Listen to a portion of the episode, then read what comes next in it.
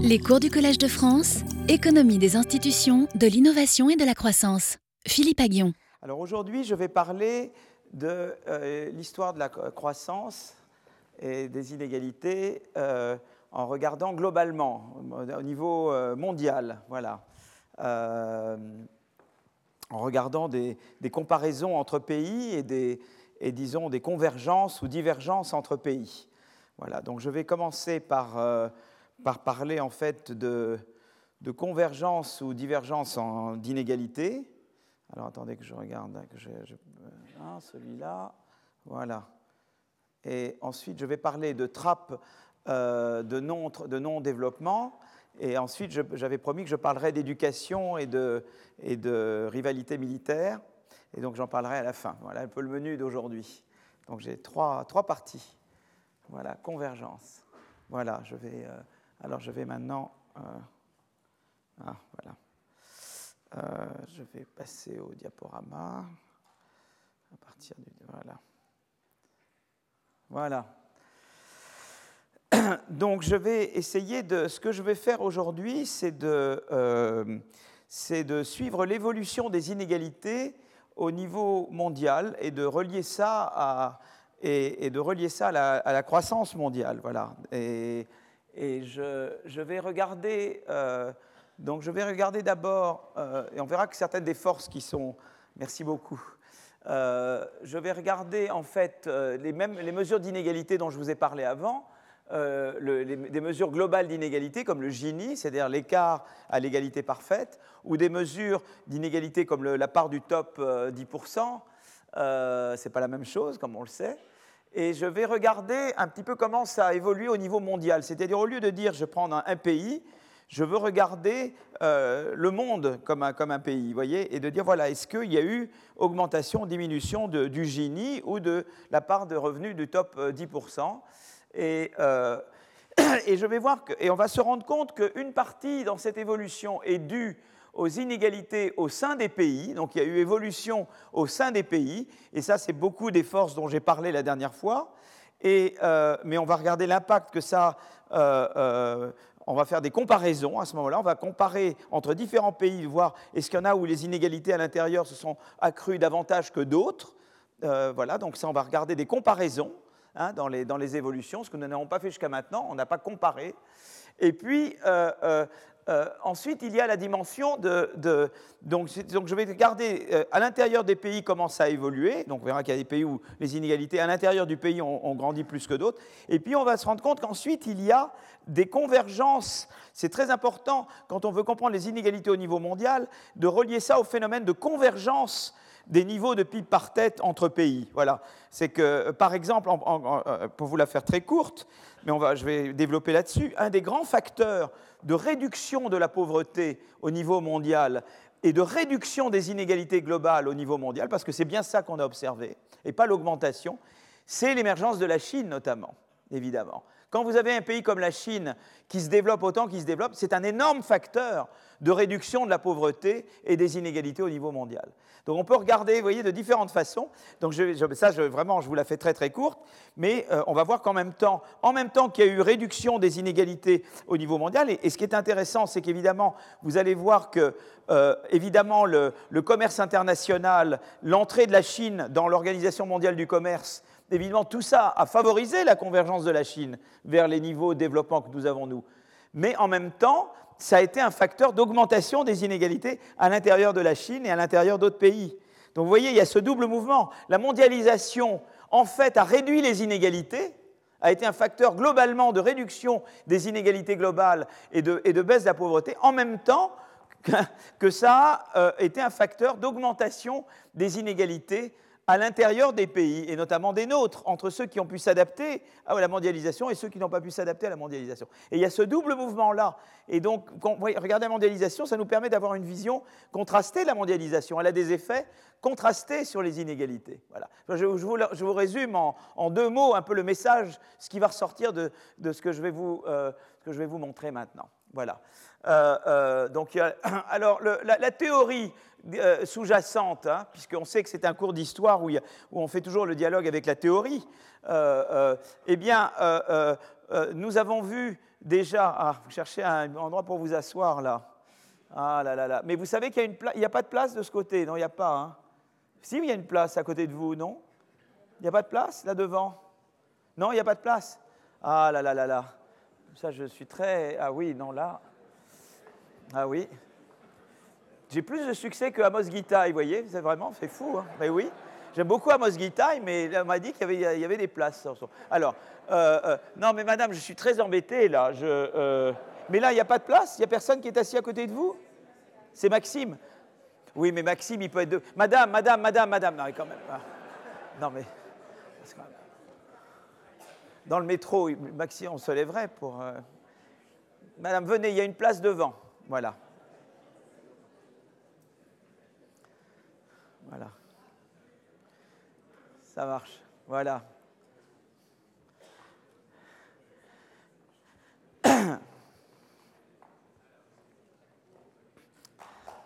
Voilà, formidable. Voilà, très bien. Bravo.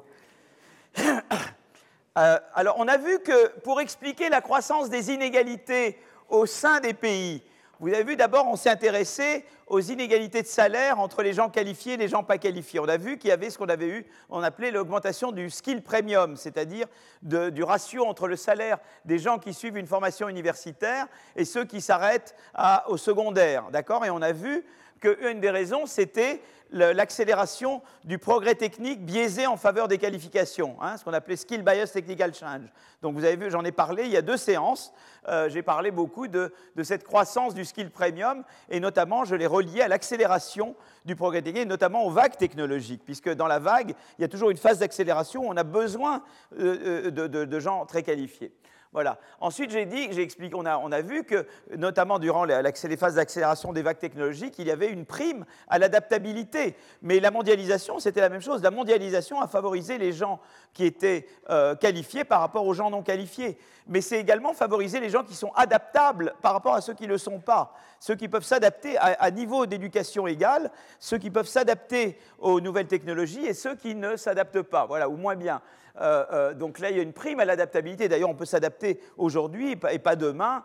Et voilà. donc j'ai montré également que ça. Et puis j'ai parlé de la prime à l'innovation. J'ai montré que l'innovation était une source de, rente importante. Alors il n'y a pas que l'innovation, il y a aussi les, barrières à l'entrée. Il peut y avoir de différentes sources d'inégalités, notamment en haut de la distribution des revenus. J'ai parlé de l'innovation, mais j'ai dit qu'il y avait des Steve Jobs et des Carlos Slim, qu'il y avait également des gens qui, euh, avaient bénéficié évidemment de mesures de protection, de, faveurs, etc., et et euh, de barrières à l'entrée.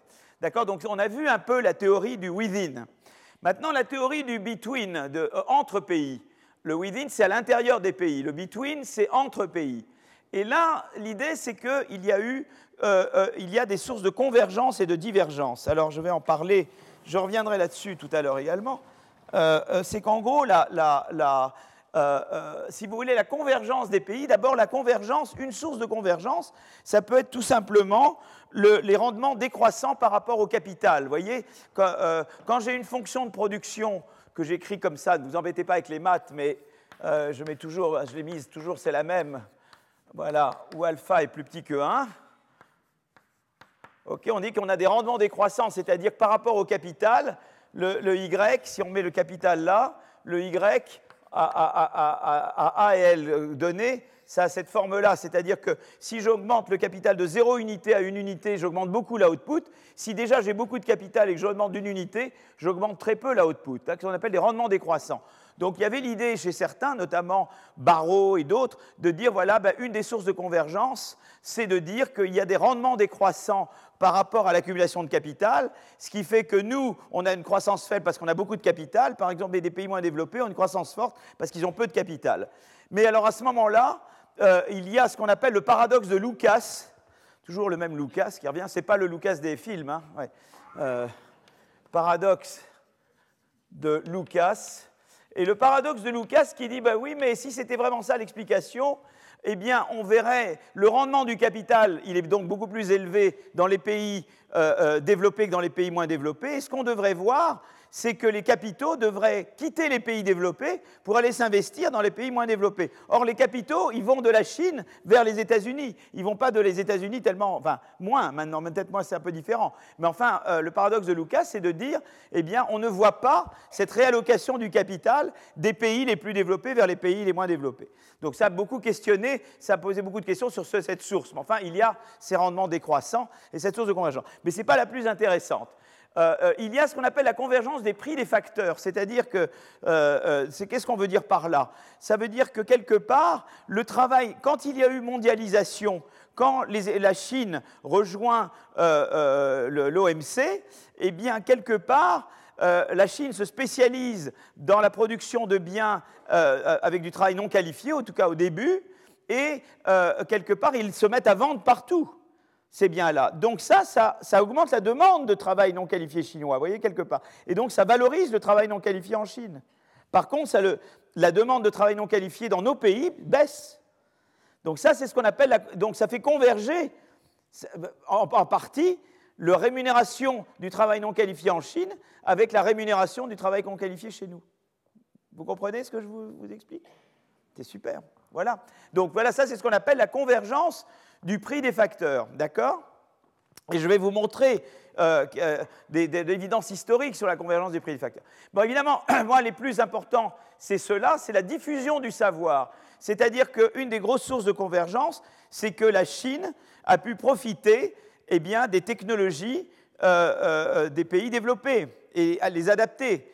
Ils ont fait ça intelligemment. Ils ont notamment utilisé les investissements directs en Chine pour en fait euh, s'assurer que les transferts de technologie s'opéraient et qu'ils pouvaient s'approprier, en tout cas, la bonne partie de la technologie des pays avancés, et limiter et la reproduire.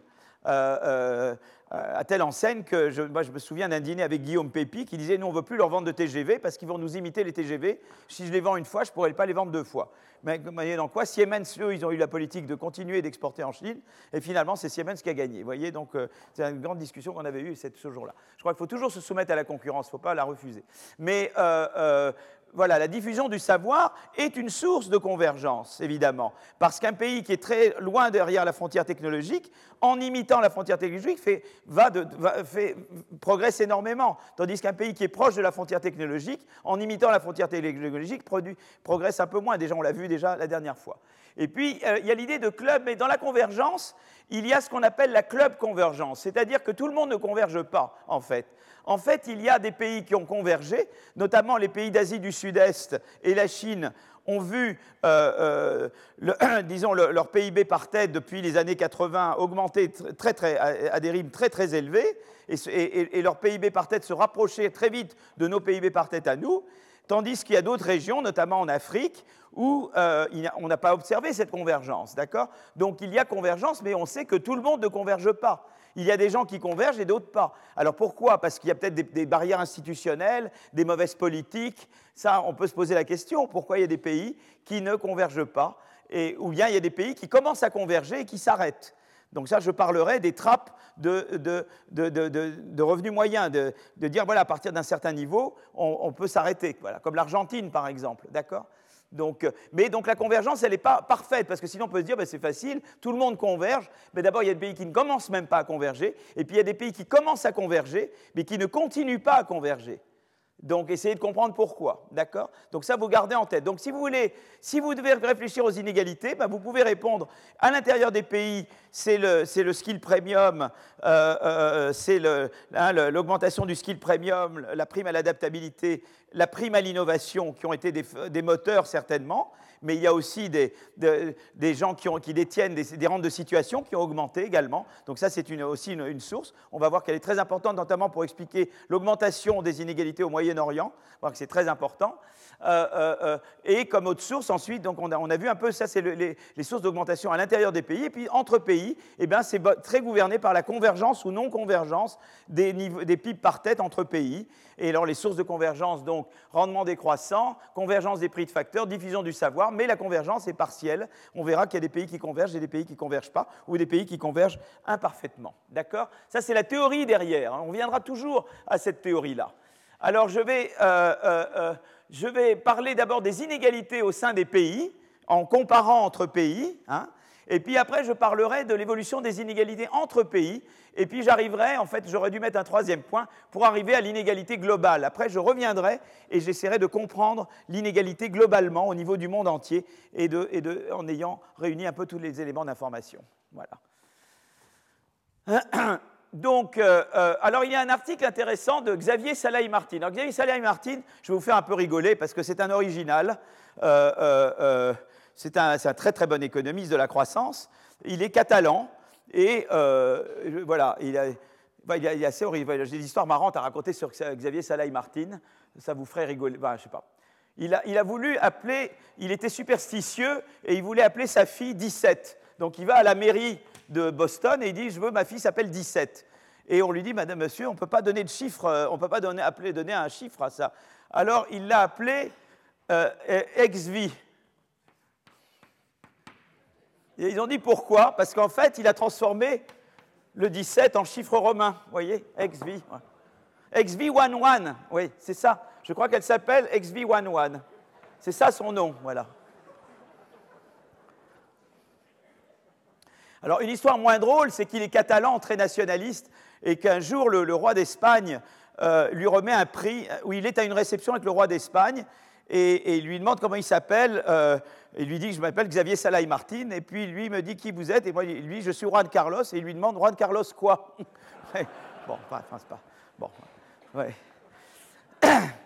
Ah, voilà. Ça, c'est les histoires de Salaï Martin. là, je vous parle des choses sérieuses. Je voulais un petit peu vous distraire. Mais là, voilà. Maintenant, je, maintenant, je, je veux passer aux choses sérieuses. Euh, euh, euh, donc, suivre l'évolution de la distribution de revenus dans la majorité des pays du monde entre 70 et 2000 et relier cette évolution à des mesures de niveau de pauvreté et d'inégalité. Euh, euh, comment construire les distributions? Alors les mesures de revenus utilisées sera le PIB par habitant à parité de pouvoir d'achat afin de pouvoir mener des comparaisons internationales. Donc la voyeur moyenne du PIB par habitant, pouvoir d'achat, hein, PPA, parité de pouvoir d'achat d'un pays, va donner la moyenne de la distribution de revenus. Et pour construire la distribution autour de cette moyenne, Salah Martin va s'appuyer sur des données d'enquête de revenus auprès des ménages menées par la Banque mondiale. Salah Martin va distinguer trois groupes de pays qui auront des méthodes de construction différentes selon la qualité des données. Donc vous voyez, c'est toujours le problème de, collecter des données. Donc il y a un groupe de pays pour lesquels on a des enquêtes de revenus sur plusieurs années.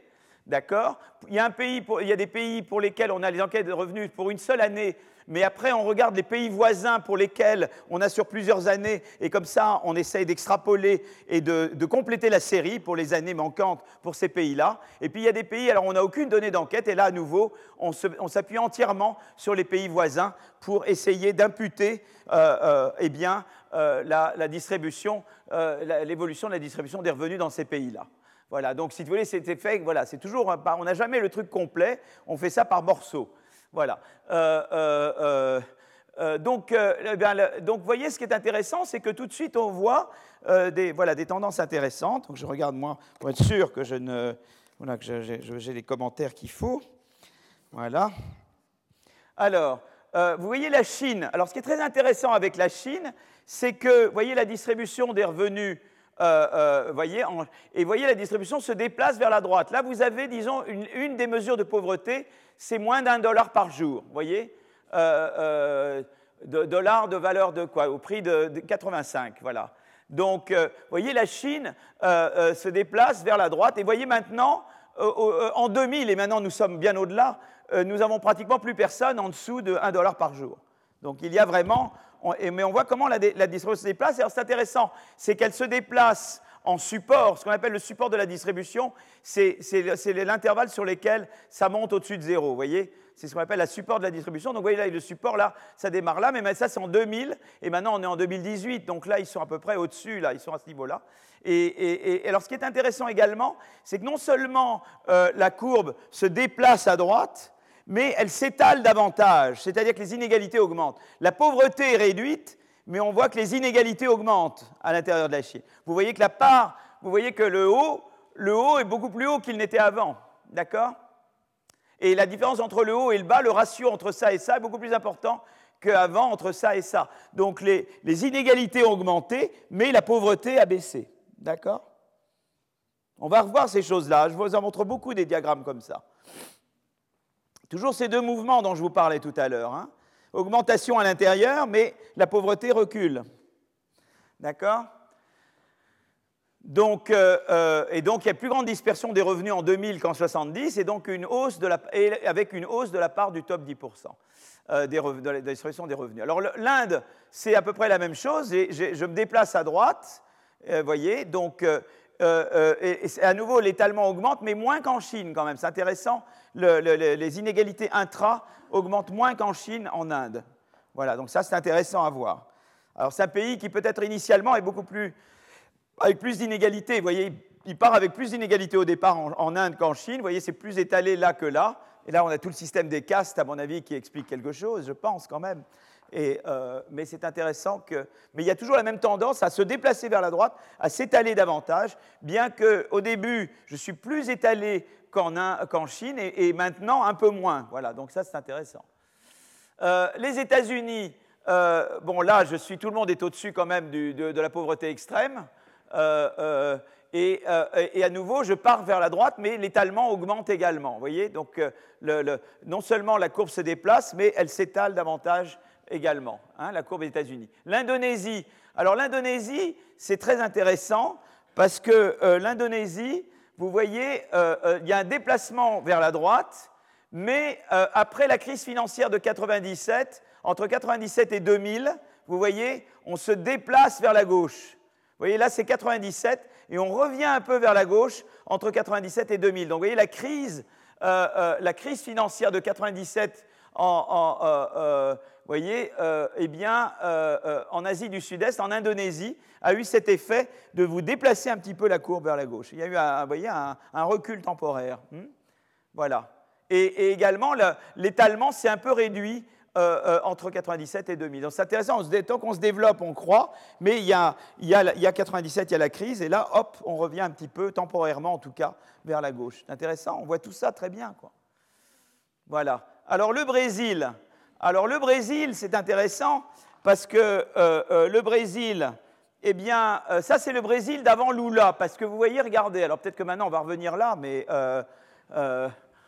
avec Jair, voilà. Mais voyez, là, euh, euh, euh, donc, on part, voyez, donc on part de 70, donc c'est et beaucoup d'extrême pauvreté, et, et, vous voyez, on, ce qui est intéressant, c'est qu'on réduit quand même, déjà, avant Lula, on réduit, mais on n'élimine pas l'extrême pauvreté, on la réduit, et également, on augmente la part des revenus au top, vous voyez ce que je veux dire? Donc, il y a un déplacement de la partie droite de la courbe, euh, donc on, va vers on, se déplace vers le haut, mais la partie gauche, euh, euh, si vous voulez, la partie gauche, elle, baisse un peu, donc on a, moins, on a une plus faible proportion en dessous, voyez, de, très pauvres, mais quand même, on a, la, réduction de l'extrême pauvreté n'est pas énorme. Moi, je subodore que si je vais maintenant regarder le Brésil, je pense que quand même, avec les mesures de Lula, on a, typique, on a quand même beaucoup euh, euh, réduit ou presque éliminé l'extrême pauvreté, puisque Lula quand même s'est attaqué avec le Bolsa Familia beaucoup à ce problème-là. D'accord? Mais ça, malheureusement, nous n'avons pas, pas les chiffres pour le Brésil maintenant. Euh, voilà, donc ça c'est pour le Brésil, avant Lula, d'accord? Nigeria, ce qui est intéressant, c'est que, eh bien, on étale des deux côtés, donc vous voyez 70 par rapport à 70 jusqu'à maintenant, eh bien, le Nigeria, vous voyez, c'est plus étalé des deux côtés. C'est-à-dire qu'à la fois, euh, euh, la pauvreté extrême a augmenté et les riches ont augmenté. Donc le Nigeria est devenu beaucoup plus inégalitaire, mais la pauvreté a augmenté au Nigeria. Vous voyez? Alors que dans la plupart, comme la Chine par exemple, les inégalités augmentent, mais la pauvreté baisse. Tandis qu'au Nigeria, les, pauvres deviennent plus pauvres et les riches plus riches, comme dans la folie des grandeurs, vous voyez? Voilà. D'accord? Donc euh, euh, la part de l'extrême pauvreté a augmenté et les très hauts revenus aussi au Nigeria. Voilà. D'accord? Donc ça c'est intéressant. Et, on voit aussi exactement que la courbe, euh, vous voyez que la, courbe ne se déplace pas vraiment vers la droite. Vous voyez ce que je veux dire? Il y a eu récession, croissance nulle, de, disons, entre 70 et 2000. Maintenant, bon, il y a plus de croissance, peut-être ça se déplace un peu vers la droite, mais vous voyez qu'entre 70 et 2000, il n'y a pratiquement pas, il a pas de déplacement vers la droite. Donc ce qu'on voit au Nigeria, c'est pratiquement pas de déplacement vers la droite et un étalement des deux côtés. Vous voyez, c'est intéressant par rapport à, à l'Asie du Sud-Est que j'ai représenté tout à l'heure. Alors au total, on constate un étalement de la distribution des revenus dans la plupart des pays étudiés, mais quand même, à part les pays d'Afrique, un recul de la pauvreté. Et, euh, euh, en gros, on, observe ces deux mouvements-là. Voilà. Donc, euh, donc, maintenant, je voudrais parler un petit peu de... Je, vais regarder, alors donc plus récemment, Piketty et co-auteurs ont regardé euh, eh il y a eu d'autres auteurs qui ont étendu ça euh, euh, à d'autres pays du monde. Et donc, il y a eu ce qu'on appelle le World Inequality Report, qui est, sorti avec Gabriel Zuckman, notamment Saez, Zuckman, que je connais bien, qui et Zuckman qui a eu le prix du meilleur jeune économiste cette année. Donc, on, étendu cette. Et on va voir en quoi ils ont amélioré par rapport à, à Salah Martin. D'accord? Donc, l'idée est similaire de suivre la distribution des revenus dans le temps euh, euh, et eux, évidemment, leur intérêt, c'est surtout le top. Top 0,1, top 1, top 10. Moins l'inégalité globale, moins la pauvreté. Donc ils mettent l'accent davantage sur le top income, d'accord? Et donc, donc, en fait, je vous avais déjà parlé, moi, des travaux sur la France et les États-Unis, ça, on l'étend à d'autres pays, à d'autres pays du monde. Alors, alors que Salah Martin euh, s'appuyait sur des données d'enquête de la Banque mondiale, la World Inequality Database essaie de s'appuyer au, maximum sur des données de comptabilité nationale. Comme on l'a déjà vu avec l'étude du top 10 en France et aux États-Unis, il faut reconstruire l'ensemble de la distribution des revenus afin d'en déduire la part du top 10. Donc on essaie de reconstruire l'ensemble de la distribution et ensuite de dire je coupe au top 10 et j'essaie de voir quelle part du revenu le top 10 représente. Alors dans la plupart des pays riches, comme dans le cas de la France ou des États-Unis, on dispose de l'ensemble des fichiers fiscaux permettant de reconstruire la distribution des revenus après 80. Mais avant 80, il existe, des tableaux fiscaux indiquant le nombre de ménages par tranche de revenus et le revenu total collecté dans la tranche. Il est alors possible de reconstruire la courbe de distribution des revenus en supposant ce qu'on appelait une distribution de Pareto. Et je vous avais dit ce que c'est une distribution de Pareto. Distribution où, en fait, à chaque fois que je suis au-dessus de X%, il y a... Euh, voilà, c'est une forme particulière de distribution des revenus. Alors, euh, euh, alors, en fait, ils le font pour des pays développés, mais il y a des pays pour la Chine ou l'Inde où les tableaux fiscaux ne couvrent qu'une partie de la population. Et alors, à ce moment-là, on combine ça avec des données d'enquête, comme fait Salah Martin. Et pour les pays n'ayant aucune table fiscale, euh, même pour les hauts revenus, seules les données d'enquête sont disponibles. Donc, si vous voulez, on améliore par rapport à Salah et Martin tant qu'on peut, et quand on ne peut pas, ben, on, se repose sur le même genre de données que Salah et Martin. En gros, c'est ça, quoi. Hein. On fait et on bouche les trous comme on peut. C'est toujours un peu pareil. Hein. D'accord? Alors, voilà, je vous montre déjà des choses un peu amusantes. C'est que, regardez, voyez, voyez ça c'est intéressant. On regarde la part du top 10 dans différentes régions du monde en 2016. Voilà, et vous voyez que c'est assez intéressant. D'abord, il y a une hétérogénéité significative entre régions. Et vous voyez qu'en Europe, la part du top 10 pour l'Europe dans son ensemble, c'est le plus faible, c'est 37%. Mais vous voyez que le maximum, la médaille d'or, revient au Moyen-Orient, c'est 61. Alors évidemment, là, il y avait un peu un débat, parce que Piketty disait, vous voyez que ça montre bien que ce n'est pas l'innovation dont parle Aguillon. En gros, c'était ça. Il pas la, il n'avait pas la, courtoisie de me mentionner, mais enfin, quand il s'attaquait à l'innovation, on voyait très bien qui il voulait parler. Mais euh, euh, suivez mon regard, voilà. Et euh, évidemment, l'innovation au Moyen-Orient, c'est pas énorme, quoi. Voilà. Hein. bon, je ne vais pas faire de mauvaises blagues, voilà. Donc, donc voilà. Donc, si vous voulez, mais moi, j'ai toujours dit qu'il y avait des Carlos Slim et des Steve Jobs c'est vrai que euh, vous avez exclusivement des Carlos Slim, euh, essentiellement, disons, des Carlos Slim au Moyen-Orient. Mais les deux sont importants, d'accord? Mais aux États-Unis, euh, aux États-Unis, il y a beaucoup de Steve Jobs, parce que c'est aux États-Unis, ce qui compte quand vous regardez, c'est de regarder la part du, top 10, mais aussi de regarder ce que ces gens-là, il y a 20 ans, étaient dans le top 10. Vous comprenez Ce qui est intéressant, ce n'est pas juste de savoir si, quelle est la part du top maintenant, c'est de savoir est-ce que les riches d'aujourd'hui étaient déjà riches il y a 20 ans? Est-ce que c'est les mêmes ou pas les mêmes? Aux États-Unis, il y a beaucoup de ce qu'on appelle le turnover. En, Moyen-Orient, non, c'est les mêmes qui sont toujours riches. Vous voyez ce que je veux dire? C'est ça qui est la grande différence. Donc quand c'est les mêmes qui sont toujours, vous savez que c'est des Carlos Slim. Quand ce n'est pas les mêmes, vous savez que c'est plus des Steve Jobs et de l'innovation. En tout cas, que ça joue un rôle plus grand. Ça ne veut pas dire qu'il n'y a pas aussi des gens qui étaient riches hier et aujourd'hui. Mais il y a davantage, disons, de turnover, comme on dit, de, roulement hein, aux États-Unis ou dans les pays euh, développés qu'au Moyen-Orient. Donc ça, c'est intéressant quand même déjà d'avoir cette, euh, cette... On voit bien apparaître les deux sources de top income, l'innovation et la rente et la rente pure, d'accord? Et les deux sont là. Et au Moyen-Orient, c'est la rente pure, voilà. Donc euh, en Russie, euh, en Russie, on va voir qu'est-ce qui a provoqué. C'est une rente, mais plus récente. Et on va voir la Russie en plus en détail. Parce que là, je vous donne une photographie en 2016, mais je ne vous ai pas montré l'évolution au cours du temps. Et maintenant, je vais vous montrer l'évolution au cours du temps. Ça va? Je ne vais pas trop vite? Ça va? Bon, alors regardons l'évolution. Alors l'évolution, c'est euh, intéressant parce que, euh, euh, vous voyez, on, regarde, on voit déjà que, euh, vous, voyez, vous voyez ce qui est intéressant, c'est qu'au Moyen-Orient, la part, ça c'est l'évolution de la part du top 10 entre 80 et 2016. Ça augmente pas, pas, mal, mais vous voyez, on va voir tout de suite des différences intéressantes. C'est que regardez, d'abord aux États-Unis et au Canada, vous voyez, les États-Unis c'est le bleu, donc ça augmente tout le temps voyez, tout au, long de cette période, vous avez cette augmentation du top, du top euh, d'accord euh, Au Canada, euh, le Canada, États-Unis-Canada, c'est ça, donc c'est cette courbe-là bleue, vous voyez, ça c'est États-Unis plus Canada. Vous voyez, je la suis là, vous voyez, voilà, augmentation. Alors, ce qui est intéressant, c'est que ça augmente, mais c'est très au-dessous du Moyen-Orient. Regardez le Moyen-Orient et le Brésil avant 2015, vous voyez, la, part du top 10, elle est stable, elle n'augmente pas, elle était déjà très élevée en 90. Vous voyez? Ça baisse un tout petit peu au Brésil, mais à peine. Et vous voyez, Moyen-Orient, vous voyez, c'est essentiellement stable.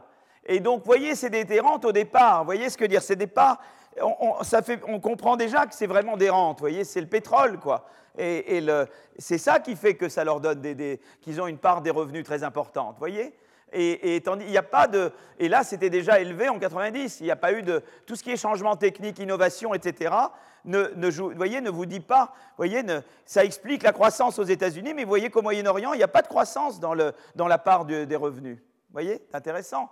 Et alors, vous voyez, ce qui est intéressant également, c'est que vous avez des gens qui sautent, ils se mettent à sauter. Alors, vous voyez, la, la Chine, la Chine, elle est là, et la Chine, elle saute. Alors, attendez que je regarde, la Chine, c'est celle-là la Chine, elle se met à sauter ici, quoi. Vous voyez, la Chine est là, et clac, là, elle a un petit saut, et le saut de la Chine, c'est en fait l'entrée dans l'OMC. Vous voyez, l'OMC a augmenté la part du top 10%. Vous voyez? Ce saut-là, ça c'est la Chine, vous voyez le courbe en rouge. Et là, elle saute parce que c'est l'OMC. D'accord? Vous voyez? Et alors maintenant, vous avez, alors là, le truc spectaculaire, c'est évidemment euh, euh, la Russie, vous voyez la Russie, c'est ça la Russie, non? Voilà, la Russie, boum, vous voyez, là, alors là, ça a été, euh, on passe d'un des pays les plus égalitaires à, parmi les pays les plus inégalitaires, vous voyez Donc ça, mass privatization, les, oligarques, vous les avez là, les oligarques, hein, vous voyez, là, là, vous avez, voilà, donc là, là, un saut énorme en, en Russie, voyez Et ça, c'est la transition, d'accord? Voilà. Et l'Inde est également intéressante je ne veux pas passer trop de temps. L'Inde est en jaune. Et l'Inde, on voit que dans les années 90, euh, les années 2000 aussi, l'Inde augmente pas mal. Et l'Inde, ça, ça a été beaucoup les réformes, j'en parlerai tout à l'heure, de libéralisation des biens et services avec l'élimination du license Raj. C'était avant, quand on voulait créer une entreprise, il fallait euh, faire des, démarches euh, administratives. Et ça, c'est sous le nom de license Raj. Et on a éliminé ce license Raj. Je, sais pas, je pense que là, il doit y avoir un S en anglais. Voilà, mais, euh, et on a libéralisé le commerce. Voilà. Ça a été un facteur de croissance, mais également d'augmentation des inégalités, et j'y reviendrai tout à l'heure. D'accord? Donc, vous voyez toujours la même idée que j'augmente l'inégalité au sein de l'Inde, mais, en même temps, l'Inde se développe, ce qui contribue à réduire les inégalités globales. Vous voyez C'est intéressant quand même. Comme, euh, on va revoir ça. Bon. Alors là, je regarde Europe et US. Euh, Europe-US. Bon, ben, vous voyez, la, la, courbe en rouge, c'est le c'est la part du top 1% aux États-Unis. Et le, bleu, c'est la part des 50% les plus faibles des revenus, d'accord? Et vous voyez que la part des 50% les plus faibles baisse aux États-Unis, notamment c'est les classes moyennes qui se font ratatiner hein, aux États-Unis. Et, euh, et vous voyez la part du 1% qui augmente, d'accord? Alors en Europe, ce qui est très intéressant, c'est qu'il y a une beaucoup plus grande stabilité de la part du, 50, de 50% et du, et, du, et du, 1%. Vous voyez, ça augmente un tout petit peu, mais très beaucoup moins. Donc euh, le top inequality en Europe augmente beaucoup moins qu'en Europe de l'Ouest, beaucoup moins qu'aux États-Unis. D'accord? Donc ça, c'est intéressant, il faut quand même avoir ça en tête. Quoi. Ça voilà, le phénomène était beaucoup moins fort en Europe de l'Ouest qu'aux États-Unis. Alors pourquoi aux États-Unis différent? Probablement parce qu'on a réduit la progressivité du barème fiscal. Il y a eu une série de dérégulations beaucoup plus que chez, et avec beaucoup moins de, filets de sécurité qu'en Europe de l'Ouest. Et je pense que tout ça a contribué, évidemment, à cette beaucoup plus grande croissance du top 1%. Peut-être aussi que l'innovation était beaucoup plus importante. Y avoir différents facteurs qui font que c'est le cas. Alors la Chine, la Chine, c'est intéressant parce que euh, euh, la Chine, vous voyez à nouveau, je vous dis là, c'est l'effet euh, globalement, vous voyez la, courbe en rouge, c'est le top 10% globalement pour la Chine dans son ensemble. Et vous voyez que là, on monte beaucoup. Et là, c'est vraiment l'accès de la Chine à l'OMC, voyez, au commerce, l'accès, voyez, libre au commerce international. Et par contre, on voit surtout qu'après, on décompose entre la Chine rurale qui est en vert et la Chine urbaine qui est en bleu. Et vous voyez que c'est surtout la Chine urbaine. Vous voyez, c'est quand la Chine rejoint l'OMC, ça fait surtout exploser les inégalités au top dans les zones urbaines, voyez, plus que dans les zones rurales. C'est intéressant, voilà. Hein. Voilà. Alors la Russie, alors la Russie, eh ben, la part du top 10 est très stable de 1925 hein, jusqu'à 1990, voyez Et puis, évidemment, là, il y a la transition. Il y a, et, là, bang, regardez, c'est spectaculaire. C'est une en fait, si vous voulez, la, euh, Russie donne un, exemple d'augmentation le plus rapide jamais connu des inégalités dans l'histoire du monde. C'est hallucinant ce qu'ils ont connu. Quoi. Et vous voyez là, c'est euh, voilà. Et en fait, ils, atteignent maintenant les niveaux observés aux États-Unis. Alors, c'est les privatisations, notamment les privatisations de masse, qui ont fait permis de, concentrer énormément de richesses dans quelques mains, l'ouverture à l'économie, etc. Tout s'est un peu combiné pour faire croître énormément euh, la part du top 10. Quoi. Voilà. Donc, euh, et puis, 295, depuis 1995, c'est. Euh, voilà. Donc, c'est. donc, c'est. voilà. Et, évidemment, il y a eu chute dans le même temps de la part du top du bottom, du bottom 50%. Voyez? Donc là, vous avez, vous avez voyez, la, hausse, le top 10 augmente et, le, et, le, et, le, et les 50% plus faibles, là, paf, tombent. Euh, donc ça, c'est intéressant de voir ça. Alors l'Inde maintenant, ben, l'Inde, donc je vous ai dit, c'était les réformes qu'il y a eu en Inde. Euh, euh, et vous voyez, donc vous avez une hausse spectaculaire depuis les années 90, baisse pour le, du, top 10, la baisse de, la part du, middle, si des 40 plus faibles, des 40, des 40 au milieu, pardon. Le middle 40, c'est le pourcentage des 40% au milieu de la distribution. Et en fait, là, ça a été vraiment l'ouverture internationale et la libéralisation et la baisse de la réglementation, ce que je disais tout à l'heure, les license rage, en fait, je mettais euh, l'élimination de toutes ces barrières à la création de nouvelles entreprises en Inde.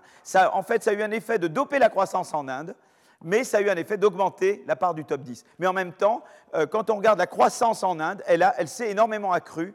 Euh, et ce qui est intéressant en Inde, c'est que là, je ne vous montre pas, mais la pauvreté a chuté. C'est-à-dire, qu'est-ce qui s'est passé? C'est que les réformes, de, Rajiv Gandhi, c'est Rajiv Gandhi qui a mis en œuvre ces réformes, qui après a été assassiné, mais ces réformes ont fait énormément, ont accéléré la croissance indienne ce qui a fait reculer, chuter la, pauvreté en Inde, mais en même temps, la part du top 10 a augmenté. Intéressant, les mêmes réformes. Donc l'Inde a contribué énormément à la réduction des inégalités globales et à la baisse de la pauvreté mondiale avec les réformes de Rajiv Gandhi, bien que les réformes de Rajiv Gandhi augmentent la part du top 10% en Inde même. Vous voyez le, voyez le paradoxe? D'accord? Voilà. Alors donc, euh, oh, pour résumer ce qu'on apprend en regardant à l'intérieur des pays, pour le moment, on, voit qu'il y a tendance à l'augmentation des inégalités. Euh, ça, s'observe souvent particulièrement dans les BRICS. Euh, depuis les années 90 pour différentes raisons. En Russie, parce que c'est la transition. En Chine, c'est la Chine qui rejoint l'OMC. En Inde, c'est les réformes de Rajiv Gandhi, etc. D'accord? Euh, seule l'Europe parvient à conserver une part, du top 10 assez stable, autour de 35% du revenu national depuis 70. Donc c'est assez remarquable finalement qu'en Europe, eh bien, il y a eu une stabilité relative du, du comme il n'y a pas eu d'écrasement des classes moyennes en Europe du tout, en Europe de l'Ouest, comme il y a eu aux États-Unis et dans d'autres pays. Voilà, donc là j'ai parlé des inégalités au sein des pays en les comparant et en voyant l'évolution de ces inégalités au cours du temps. Maintenant, ce que je vais faire, c'est de regarder les inégalités entre pays. Alors évidemment, il y a une manière de montrer ça. Là, il y a, je reviens au livre de mon copain Angus Deaton. Euh, j'avais parlé de la partie, vous savez, dans ce livre, il y a deux parties. Il y a une partie sur la santé, que nous avons vue la dernière fois, et il y a une partie de ce livre sur euh, les inégalités de richesse et leur évolution euh, de revenus dans le temps. Et c'est de cette partie que je vais parler maintenant. Comme ça, vous aurez vraiment vu en long, en large, en travers le livre de Ditton. Vous pouvez aller le, le professer, vous pouvez aller prendre le livre de Ditton et aller le présenter vous-même. Voilà. Welcome. Hein. voilà. Euh, donc, alors voilà, là, on a ce qu'on appelle des boîtes à moustaches. Vous saviez que ça s'appelait comme ça, vous? Moi, j'ai appris ça, boîte à moustaches. C'est rigolo, non? Bon, je vais boire un petit peu d'eau.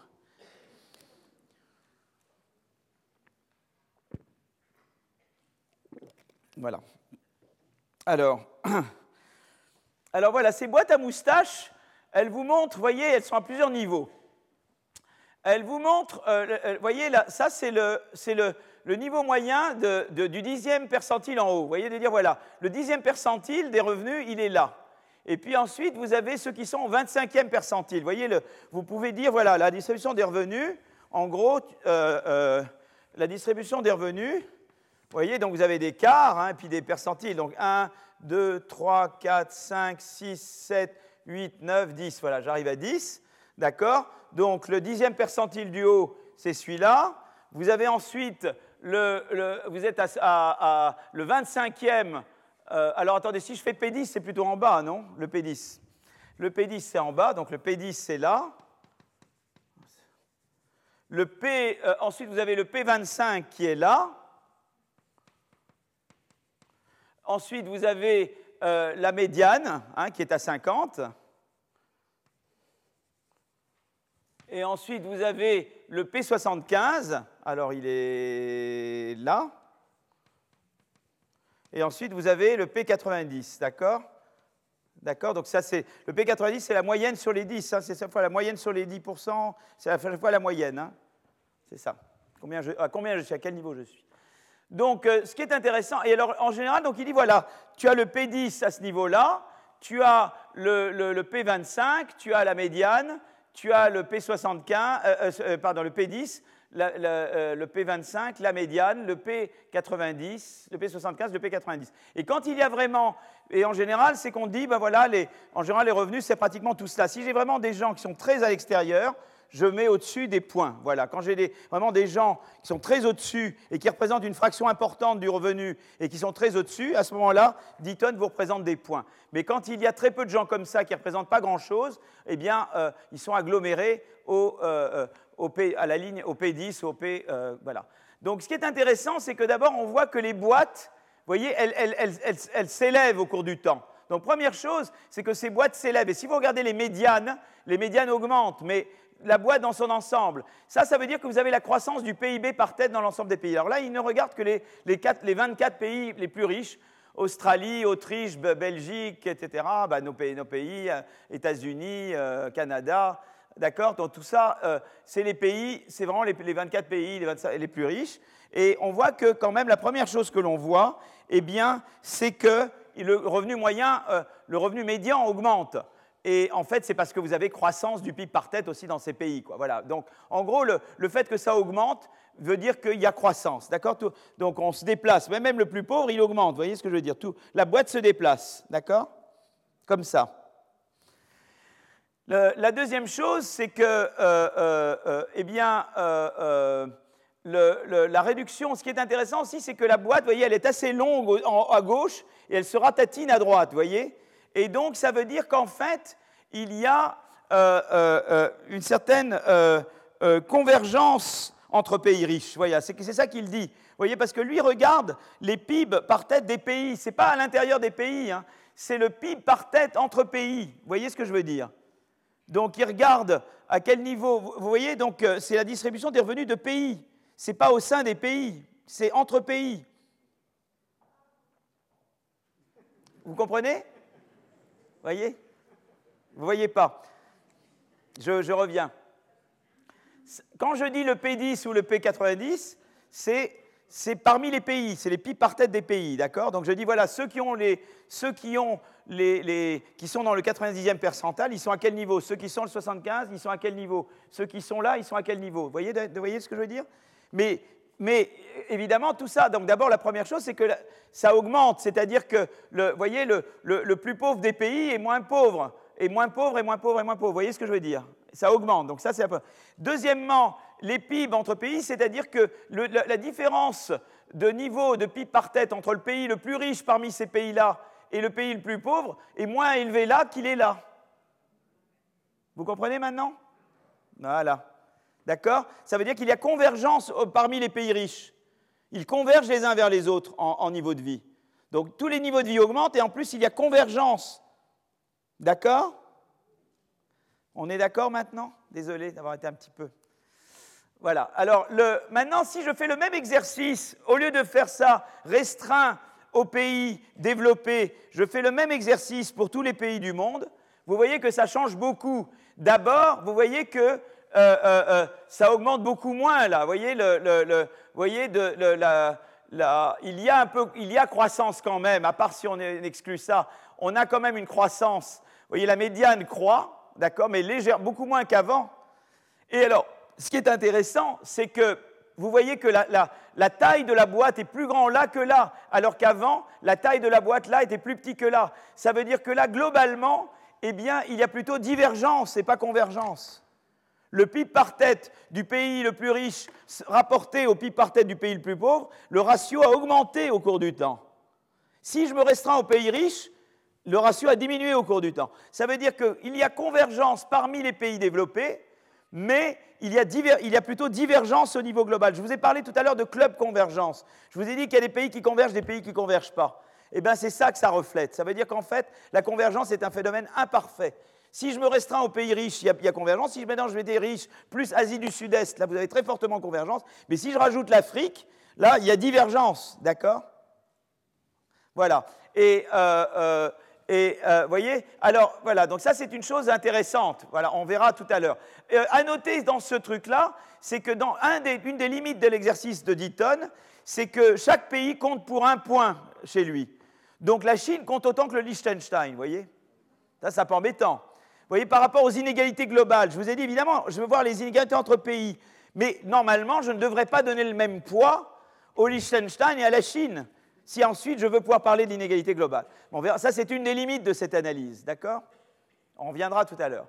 Voilà. Euh, euh, alors là, on regarde le, voyez le, ratio entre PIB par tête du capital du pays le plus riche et, voyez, euh, et par rapport aux États. Alors l'Éthiopie, voyez, regardez, alors là en, 60, c'est l'Éthiopie. Si vous voyez le ratio, voyez l'Éthiopie, ça c'est le, voyez le, revenu le revenu par tête, voyez, euh, euh, voyez l'évolution depuis 1870. Euh, et vous voyez que le ratio entre la Chine, qui a le revenu par tête le plus élevé en 60, et le, plus pauvre qui est l'Éthiopie, on a, on a un ratio de 38,5.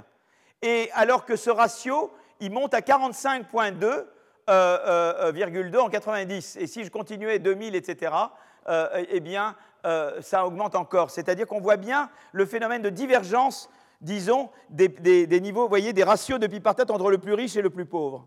D'accord? Vous voyez ce qui se passe? C'est-à-dire qu'il y a convergence entre les, pays riches, des gros pays comme la Chine et l'Inde vont converger, mais si je regarde le ratio du PIB par tête du pays le plus riche, du pays le plus pauvre, ce ratio-là a, augmenté au, cours du temps. D'accord? Vous voyez ces tendances? D'accord? Alors, maintenant, l'évolution, euh, quand je vous ai dit, je voudrais déduire de ça quelque chose sur la distribution mondiale. Je vous ai parlé de l'évolution de la distribution des revenus à l'intérieur des pays. Ensuite, je vous ai parlé de la convergence ou non-convergence entre pays. Et j'aimerais déduire de tout ça quelque chose sur l'évolution de la distribution des revenus globalement. c'est-à-dire en regardant individuellement, mais en prenant le monde entier. C'est-à-dire, j'aimerais dire, voilà, maintenant, je prends le monde et je regarde comment, je regarde deux individus dans le monde, peu importe les pays, et je voudrais savoir est-ce que les inégalités entre eux ont augmenté ou baissé. Donc, j'utilise des informations sur les inégalités au sein de chaque pays et de, de la convergence ou divergence entre pays. Mais évidemment, avec la limitation que j'ai dit tout à l'heure, la Chine comptant pour un, ça c'est pas bon. Il faut donner plus de poids. Si la Chine ou l'Inde convergent, ça suffit à réduire les inégalités globales mesurées en comparant la richesse de l'ensemble des individus du monde à parité de pouvoir d'achat. Euh, euh, et, ça, on n'en a pas rendu compte dans la, dans la transparent précédent, puisque je, comptais chaque pays comme un pays, d'accord? Alors voilà le, ce diagramme-là. Ce diagramme, c'est intéressant parce qu'il représente en fait, il est tiré donc de la, du World Inequality Report, dont que j'ai mentionné tout à l'heure, et il représente la croissance du revenu réel par adulte selon de sa place dans la distribution. Alors vous voyez que c'est fait, la, carte est faite de manière amusante, puisqu'il donne, vous voyez, il y a quand même un biais très fort de nos, amis Piketty sur le top income, puisque vous voyez, regardez, toute la place que prend le dernier décile par rapport aux autres. D'accord? C'est juste pour détailler, quoi. Hein? D'accord?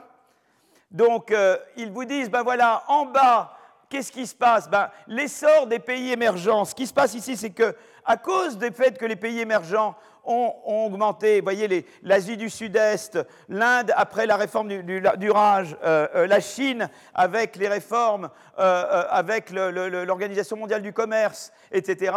Les classes moyennes des pays émergents ont connu une forte croissance de leurs revenus. Ça, ça explique qu'il y ait ce fort taux de croissance, vous voyez, de, dans les pays émergents de, du revenu par tête. Vous voyez ce que je veux dire? Voilà, Mais évidemment, ces gens-là sont essentiellement dans, ils sont mondialement à ce niveau-là. Ça, c'est les classes moyennes des pays émergents qui sont là. D'accord? Alors ensuite, qu'est-ce que vous avez là? La croissance est beaucoup moins forte ici. Là, c'est les classes moyennes des pays développés. Et là, le revenu croît moins. Et là, vous avez le top income de tous les pays, émergents et développés. Et eux, ils augmentent très vite. Vous voyez? C'est comme ça que vous avez cette courbe.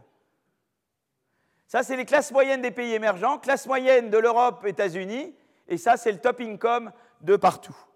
Et vous voyez les tendances différentes. D'accord?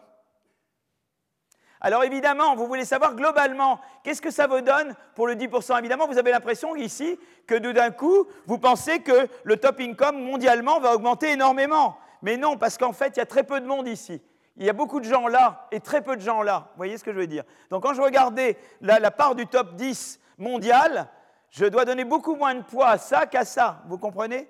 Et ce n'est pas étonnant du coup que, euh, euh, que j'obtienne cette courbe-là. C'est-à-dire que si je regarde le top 1% mondial, il augmente, mais il n'augmente pas horrible. Il passe de 16% en 80 à 21% en 2015. Ce n'est pas une augmentation explosive c'est parce qu'en fait, j'ai très peu de top-top. Vous comprenez L'essentiel, c'est les mouvements des classes moyennes. Voyez et la part, et vous voyez que les 50% des plus bas revenus restent essentiellement stables, augmentent très légèrement, ou restent stables autour de 9%.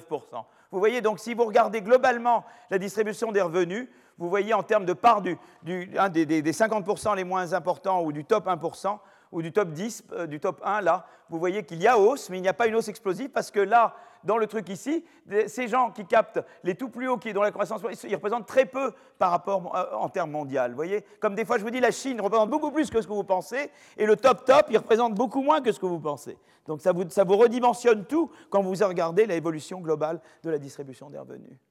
D'accord? Voilà. Alors maintenant, si je veux regarder la distribution mondiale, euh, là, on a regardé le top income. Alors maintenant, on peut dire, mais moi, je m'intéresse à d'autres choses également. Je m'intéresse au Gini et je m'intéresse à, la pauvreté. Et ça, il y, a, très peu dans le rapport euh, Piketty. Il regarde le top income, mais poverty, il ne regarde pas. Et, c'est très important, la pauvreté. Hein.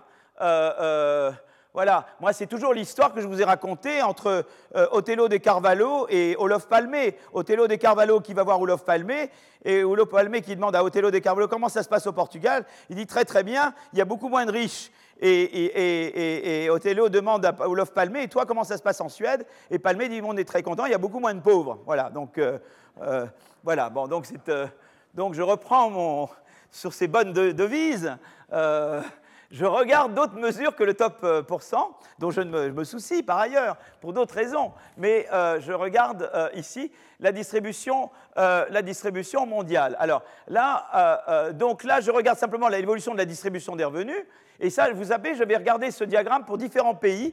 Là, je regarde mondialement. Donc, dans le même, dans le même papier de, Salah Martin, celui-là de cela, que j'avais montré, eh bien, je, je, regarde euh, l'évolution de, euh, de l'avion et on voit qu'effectivement jusqu'à 2000, la courbe se déplace vers la droite et le taux de pauvreté est réduit. Donc j'ai déplacement de la distribution des revenus vers la droite au cours du temps, hausse des revenus pour la majorité des individus, diminution de la fraction en dessous du seuil de pauvreté, voilà. Mais évidemment, il faut regarder plus précisément. Mais déjà, j'ai quand même une idée que la pauvre, voyez que quand même la pauvreté extrême, on voit qu'elle recule, et il y a quand même évidemment plus de gens au top, mais et déplacement vers la droite. Et, on voit que la, masse de gens au-dessous du seuil de pauvreté est réduite déjà. Déjà, on le voit sur ce diagramme. D'accord?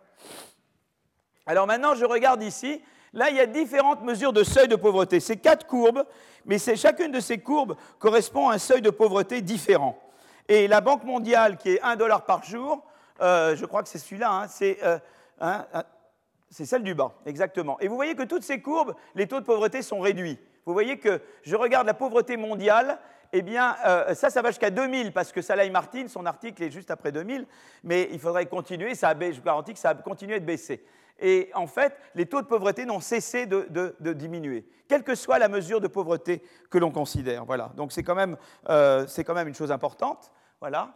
D'accord? Si on considère la définition de la Banque mondiale revenu annuel euh, de 495 dollars, le taux de pauvreté est passé de 14,4 de la population mondiale à 5,7 en 2000. Vous voyez, et nous, on est encore bien au-dessous maintenant. Donc c'est quand même, euh, euh, vous voyez là, et c'est d'autant plus impressionnant que la population mondiale a augmenté de près de 50%, passant de 3,5 à 5,7 milliards entre 1970 et 2000. Donc vous avez une population beaucoup plus nombreuse, mais une fraction qui est en dessous du saut de pauvreté beaucoup plus faible qu'avant.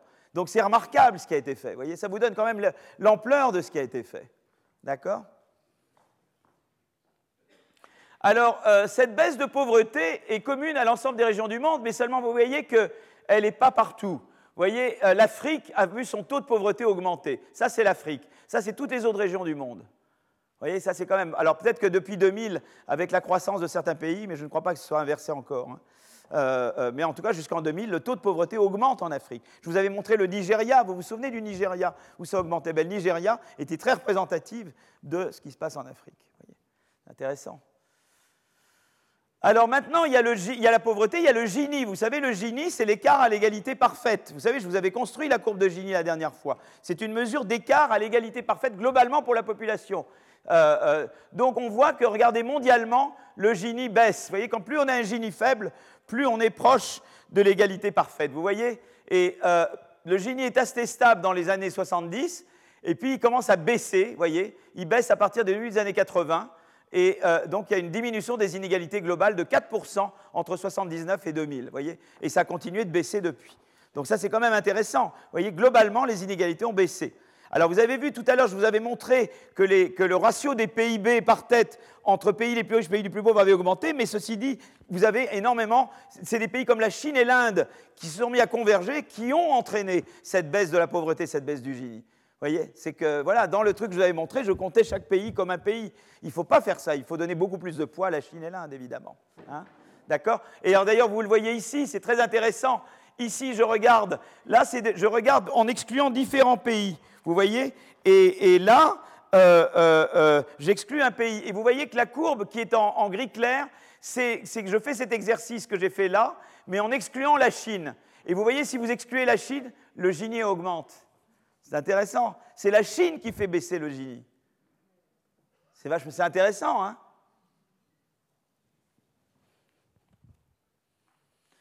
Donc, récapitulons. Entre pays, divergence du PIB par tête moyen mais en même temps, euh, on ne donne pas le poids qu'il faut au pays, il faudrait évidemment pondérer par la population des pays. Euh, quand vous passez, regardez entre individus, et c'est ça que, pour arriver de, voyez, du between country au, à l'inégalité globale entre individus dans le monde, il faut faire cette pondération et dire voilà, la Chine, ce n'est pas le Liechtenstein. Et alors, quand vous regardez au total, vous avez une hausse de la part du top 1% qui passe de 16% en 80 euh, euh, à 21 en 2015, donc une augmentation, mais pas énorme. Vous avez une baisse du Gini et vous avez une baisse sensible de la pauvreté, sauf en Afrique à ce moment-là. Donc c'est quand même intéressant. globalement, c'était un mouvement quand même. On ne peut pas dire simplement les inégalités ont augmenté, ce n'est pas possible. On dit non, le top a augmenté, mais la pauvreté a reculé et le Gini a baissé. Et c'est ça l'image complète. Et c'est dû beaucoup à la croissance. La croissance de la Chine et la croissance de l'Inde ont contribué énormément à la réduction des inégalités. Vous voyez C'est pour ça que je veux dire, on ne peut pas vouloir dire je réduis les inégalités et avoir des politiques anti-croissance. Voilà, ce n'est pas, pas sérieux. Il faut avoir des politiques redistributives, mais elles ne doivent pas être contre la croissance, parce que la croissance est un, est un, des instruments majeurs de recul de la pauvreté et de baisse des inégalités globales. Voilà. Donc ça, c'est quand même une chose, une leçon importante de cette, alors, je, dis maintenant, ben voilà, la convergence. Je vais parler un petit peu de la convergence, euh, et après, je ferai une pause. Hein. Donc, j'ai encore moi cinq minutes, et après, je fais une petite pause. Euh, euh, est-ce que, est que je voulais que je fasse la pause maintenant, ou je fais la pause dans cinq minutes? Allez, petite pause. Alors, juste simplement sur les facteurs de convergence, mais on va revenir là-dessus plus en détail. il y a eu, il y a un économiste, un historien de l'économie, qui est un historien de la croissance, qui, s'appelle Kevin O'Rourke, est, donc je vous conseille de lire.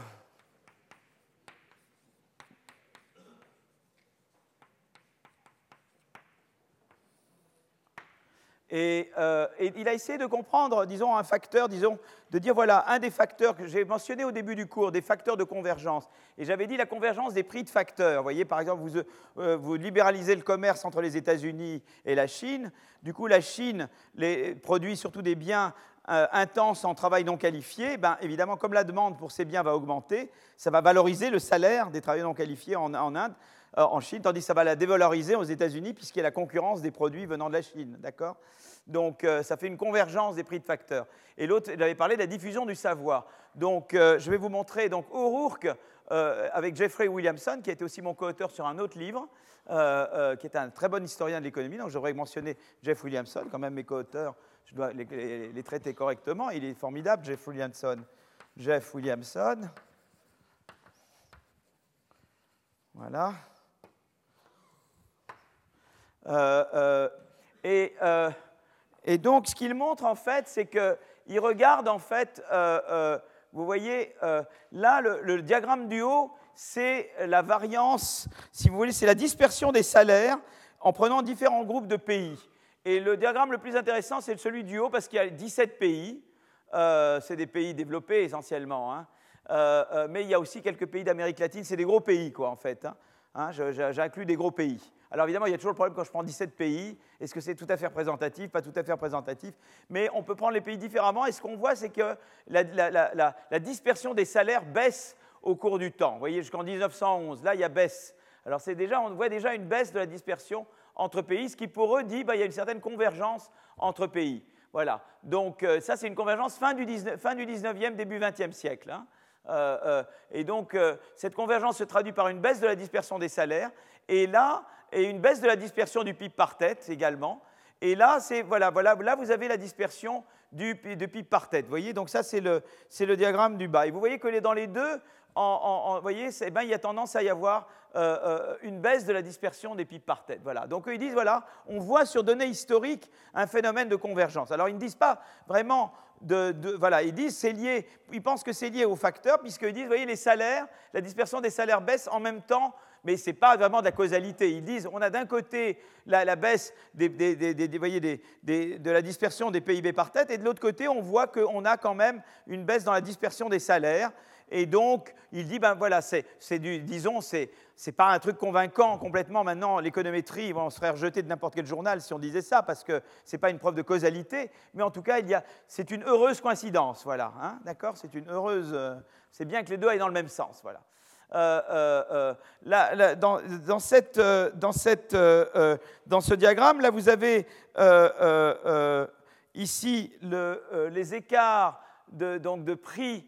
Ça, c'est des, des, prix, en fait, des, donc, des prix d'input avec, entre, voyez, entre pays. Ah non, ça c'est donc entre Europe et États-Unis, les prix des inputs, eh bien l'écart baisse. Voilà, c'est les écarts de baisse entre les prix anglais et les prix américains. Voilà, et, en gros, bon, ça c'est le, réel, le prédit, et en gros, ils disent que l'important, c'est que ça baisse. Voilà. Donc le, prix des inputs a l'air de baisser entre. Euh, le, ratio des prix d'input a l'air de baisser entre euh, les États-Unis et, le Royaume-Uni, et euh, toujours sur cette même période, hein, fin 18e, début 19e. Et là, ce que vous avez dans le, ici, c'est en fait les coûts de transport. Vous voyez, vous avez les coûts de transport euh, euh, qui baisse aussi également. Donc ça, c'est intéressant. Vous avez donc, euh, vous voyez, c'est en termes de charbon. C'est le, le, coût que ça met pour transporter une tonne de charbon, et ça baisse également. Donc eux disent, ben voilà, ce qui est intéressant, donc ça c'est indice britannique, North Index, je ne sais pas d'où ça vient exactement. Mais ce qui est intéressant, c'est qu'on dit, ben voilà, il y a un phénomène, en tout cas la fin du 19e, début 20e, c'est une période de convergence. Parce qu'en gros, c'est une, période de, eh bien, le commerce est relativement libéralisé, euh, euh, les inputs, les prix des inputs convergent, les salaires convergent. C'est une période de libéralisation qui, va précéder une période de nationalisme. Voyez et donc, euh, c'est intéressant, l'histoire peut se reproduire. la fin du 19e siècle est une période de relative libéralisation. Voilà. Et en fait, le premier détenteur de la chaire d'économie du Collège de France, qui était le roi Beaulieu, c'était un roi Beaulieu qui était un, fervent euh, partisan de la libéralisation du commerce, France, Angleterre, etc. Voilà, il était très, très dans son, dans son optique. Voilà, en tout cas, c'est intéressant. Ils disent voilà, il y a cette convergence au XIXe siècle qui, que l'on voit, qui, qui, est reliée à la convergence des salaires, à la convergence des prix des inputs, à la baisse des coûts de transport. Tout ça, ça va dans le sens de on converge et voilà. Hein.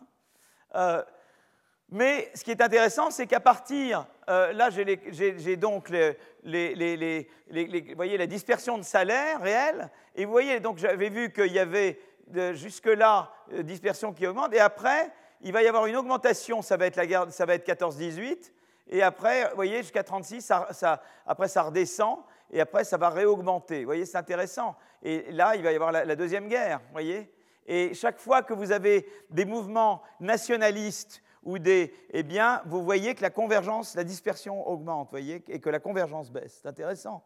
Donc peut-être que maintenant, est-ce qu'on est à la veille à nouveau d'une période où, ça va où la dispersion va réaugmenter? C'est intéressant d'apprendre de l'histoire, voyez. Alors il y a l'autre aspect qui est la diffusion du savoir. Et là, il y a un truc très joli, c'est basé sur des travaux euh, Timothée est là, donc, donc si vous s'il y a des erreurs, c'est entièrement Timothée. Hein. Si c'est juste, c'est grâce à moi, et si c'est faux, c'est grâce à cause de lui. Voilà, hein. c'est comme ça qu'il faut faire. Hein. Et, euh, et, là, ça vous montre en fait, on regarde, euh, alors c'est des firmes françaises qu'on regarde, qui exportent à l'étranger. Et on regarde, et c'est très intéressant parce qu'à partir du moment où une firme se met à exporter à l'étranger, Timothée est là pour me corriger, ça qui est génial, s'il y a, si à partir du moment où j'exporte à l'étranger, c'est les citations à mes brevets antérieurs à, mon exportation. Et vous voyez que quand, à partir du moment zéro, le temps zéro, c'est le temps où je rentre dans un marché, et vous voyez que les citations de mes brevets antérieurs se met à augmenter, venant du pays lui-même, se met à augmenter beaucoup. C'est-à-dire que quand j'exporte, eh bien, j'induis un transfert de savoir. Parce qu'évidemment, les gens qui vont utiliser mon savoir, ils doivent me citer. Ils ne peuvent pas m'utiliser sans me citer. Et donc, ça, c'est une mesure de transfert de savoir. voyez Quand vous faites du commerce, le commerce, c'est bon parce que ça fait baisser les prix. Euh, euh, donc c'est bon, le commerce c'est bon parce que ça induit l'innovation, mais le commerce c'est bon aussi parce qu'il induit des transferts de technologie, et on le voit très clairement, dès que j'exporte, eh bien mes brevets antérieurs se mettent à être beaucoup plus cités dans ce pays qu'ils ne l'étaient auparavant. Voilà. C'est une belle, euh, c'est une, belle voilà, preuve de, diffusion. Enfin, c'est voilà, un projet qu'on est en train de développer, et donc euh, avec des données de, citation pour, euh, pour, pouvoir parler de ces choses-là. Voilà. Euh, alors, conclusion, les inégalités se sont sensiblement accrues au sein de certains pays, en particulier la part du top income. donc ça, c'est la, mondialisation, le skill-based technical change, transition des pays de l'ex-bloc soviétique.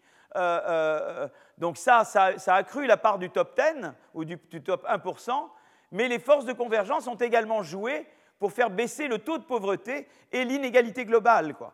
Et donc, euh, voilà. Et, on a vu que derrière la convergence, il y a à la fois la convergence des prix de facteurs qui jouent, et il y a également euh, eh les diffusions de savoir qui jouent un rôle important comme facteur de, convergence. Voilà. Donc ça, c'est un petit peu ce que je retiens de cette partie. Alors maintenant, je vais passer à la deuxième partie de, euh, de mon exposé d'aujourd'hui. Alors, voilà.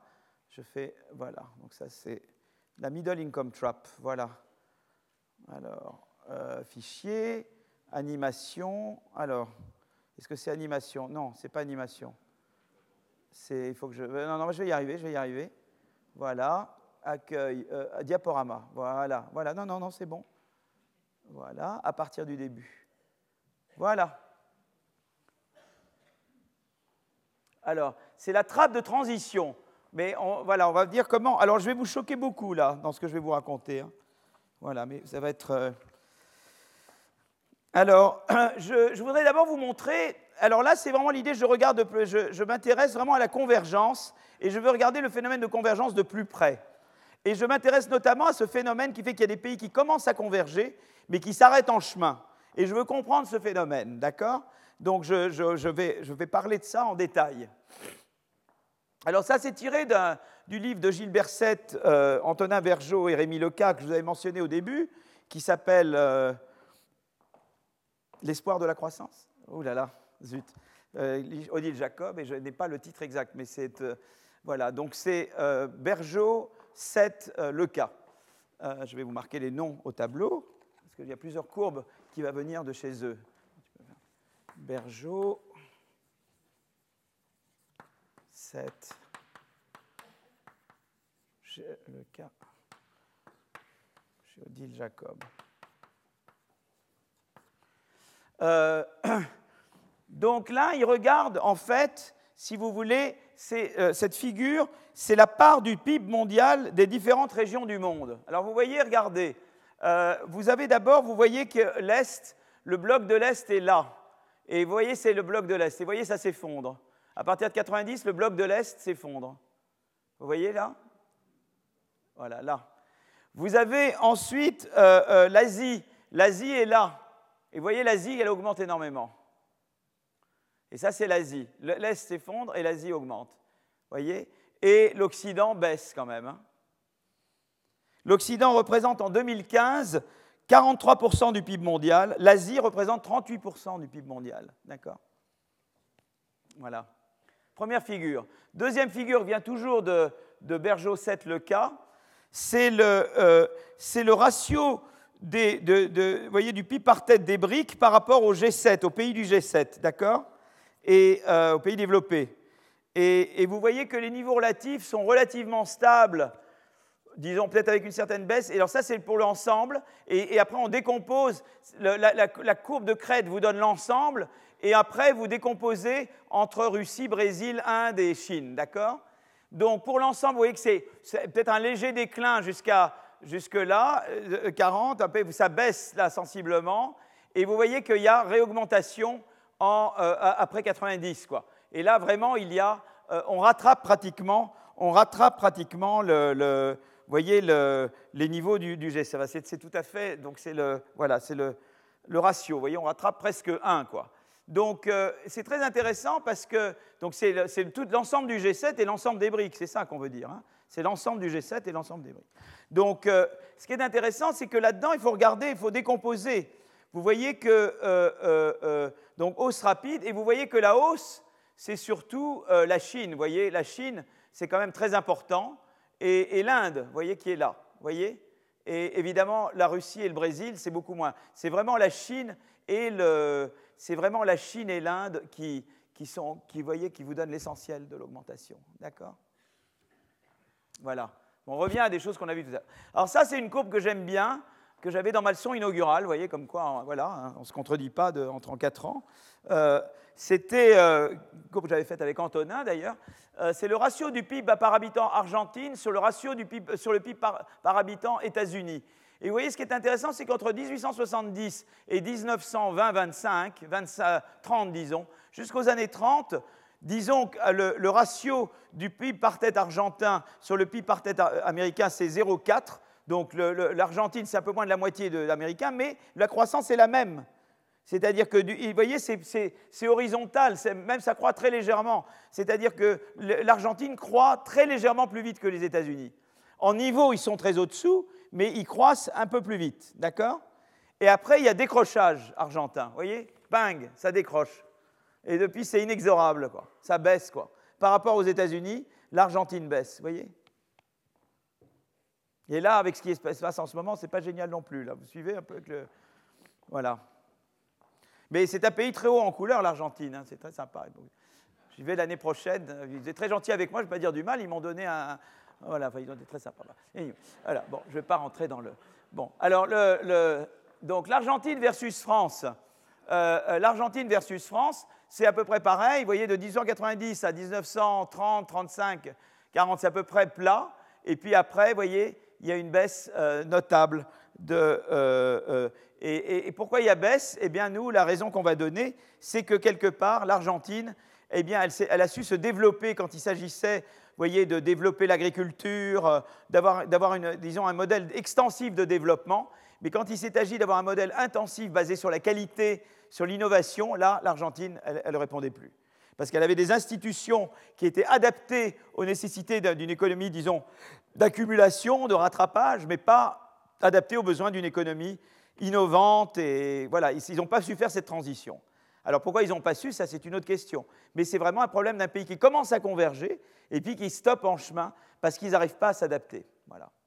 Euh, on, reviendra sur les politiques argentines. Alors le Chili, c'est intéressant. Alors évidemment, ça c'est une courbe très controversée qui vient aussi de Bergeau 7 le cas. Euh, cette courbe, ça c'est aussi Bergeau 7 le cas, et ça aussi. Donc, euh, donc ça, euh, faire très attention quand je présente. J'ai beaucoup hésité à la montrer parce que vous allez penser que je suis que j'ai des positions très politically incorrect. Ce n'est pas du tout. Vous voyez que la, croissance chilienne, elle stagne à peu près jusqu'aux années 80, milieu des années 80, 90, et puis elle se met à décoller. Et en fait, le Chili est un, pays très intéressant parce que le PIB par habitant du Chili est deux fois le PIB par habitant du Brésil, c'est devenu le, 31, e pays membre de l'OCDE depuis 2010, euh, et l'accélération de la croissance à partir du milieu des années 80. Alors, qu'est-ce, quelle est l'histoire chilienne? C'est compliqué. Euh, euh, ça a été évidemment la réforme à mâche forcée et avec beaucoup de, sang dans les années 70. Alors évidemment, bon, bah, on est tous manifestés, moi j'étais dans toutes les années manifesté contre la dictature chilienne mais, et contre le bain de sang là-bas mais ils ont fait un certain nombre de choses qui ont aidé. Ils ont supprimé les droits de douane, ils ont privatisé les entreprises et, ils ont passé et ils ont fait un système de retraite par capitalisation. Même Peter Diamond a participé. Voilà, donc n'est pas un truc complètement rétrograde. Et voilà. Mais ce qui est intéressant, c'est que c'est surtout qu'en 90, il y a la fin de la dictature et la démocratie qui arrive. Et avec la démocratie viennent des réformes sociales qui permettent de réduire considérablement la pauvreté et les inégalités dans ce pays. Et quelque part, la combinaison des deux, c'est-à-dire des réformes pour le marché, puis des réformes démocratiques qui ont mené cette combinaison-là, alors elle est venue dans le sang, elle est venue, euh, je, ne, propose pas cela comme modèle de réforme, évidemment, hein. sinon on va penser que je suis... Euh, mais c'est intéressant que depuis surtout 90, vous voyez, l'avènement de la démocratie, vous avez une accélération de la croissance. Elle est venue surtout avec la fin de la dictature mais elle s'est appuyée sur des réformes faites pendant la dictature, c'est-à-dire ils ne sont pas revenus au système d'avant, voyez, ils n'ont pas renationalisé, ils n'ont pas... Euh, donc c'est intéressant. Mais évidemment, je ne, propose à personne de suivre la voie chilienne pour de réforme, évidemment. Mais c'est intéressant de regarder l'exemple du Chili et de voir comment finalement des réformes maintenant démocratiques et euh, la mise en place d'un système très social sur un socle quand même d'économie de marché a permis à ce pays de décoller par rapport à d'autres pays, euh, euh, évidemment, tout en contestant. Alors évidemment, le problème, c'est que pour un pays, vous voyez, c'est toujours le danger de généraliser, parce que pour un pays où la dictature finit par se dissoudre et arriver à une démocratie, et vous, amène Madame Bachelet, euh, vous avez plein de dictatures qui, elles, partent dans le décor complètement et où il se fait qui n'avancent absolument pas. Vous voyez, donc, euh, donc je ne vais jamais euh, me faire le. Vous voyez, je ne vais pas du tout dire voilà la bonne voie vers la réforme, mais c'est intéressant de regarder historiquement l'évolution du PIB par tête dans un pays comme le Chili. alors, quel est donc moi, ma, théorie de, la croissance, c'est toujours l'idée de la croissance euh, tirée par l'innovation. L'innovation euh, vient d'investissements d'entrepreneurs qui sont motivés par les rentes de l'innovation, et il y a la destruction créatrice, les nouvelles innovations euh, remplacent les, anciennes technologies. Alors c'est intéressant, c'est qu'il y a en fait, vous voyez, dans, dans le... il y a, moi, ce qui m'a beaucoup amené à l'idée de dire, mais oui, mais il y a une idée très importante, c'est que la croissance à la frontière, ce n'est pas la même chose que la croissance loin de la frontière technologique. Voilà. Et ça, c'est une idée, donc je vais reprendre euh, euh, ici. Voilà, donc, euh, alors je ne sais pas. Voilà. Oups, il y a un bruit un peu bizarre. Voilà. Frontière, non frontière. Hein. Donc il y a la frontière technologique.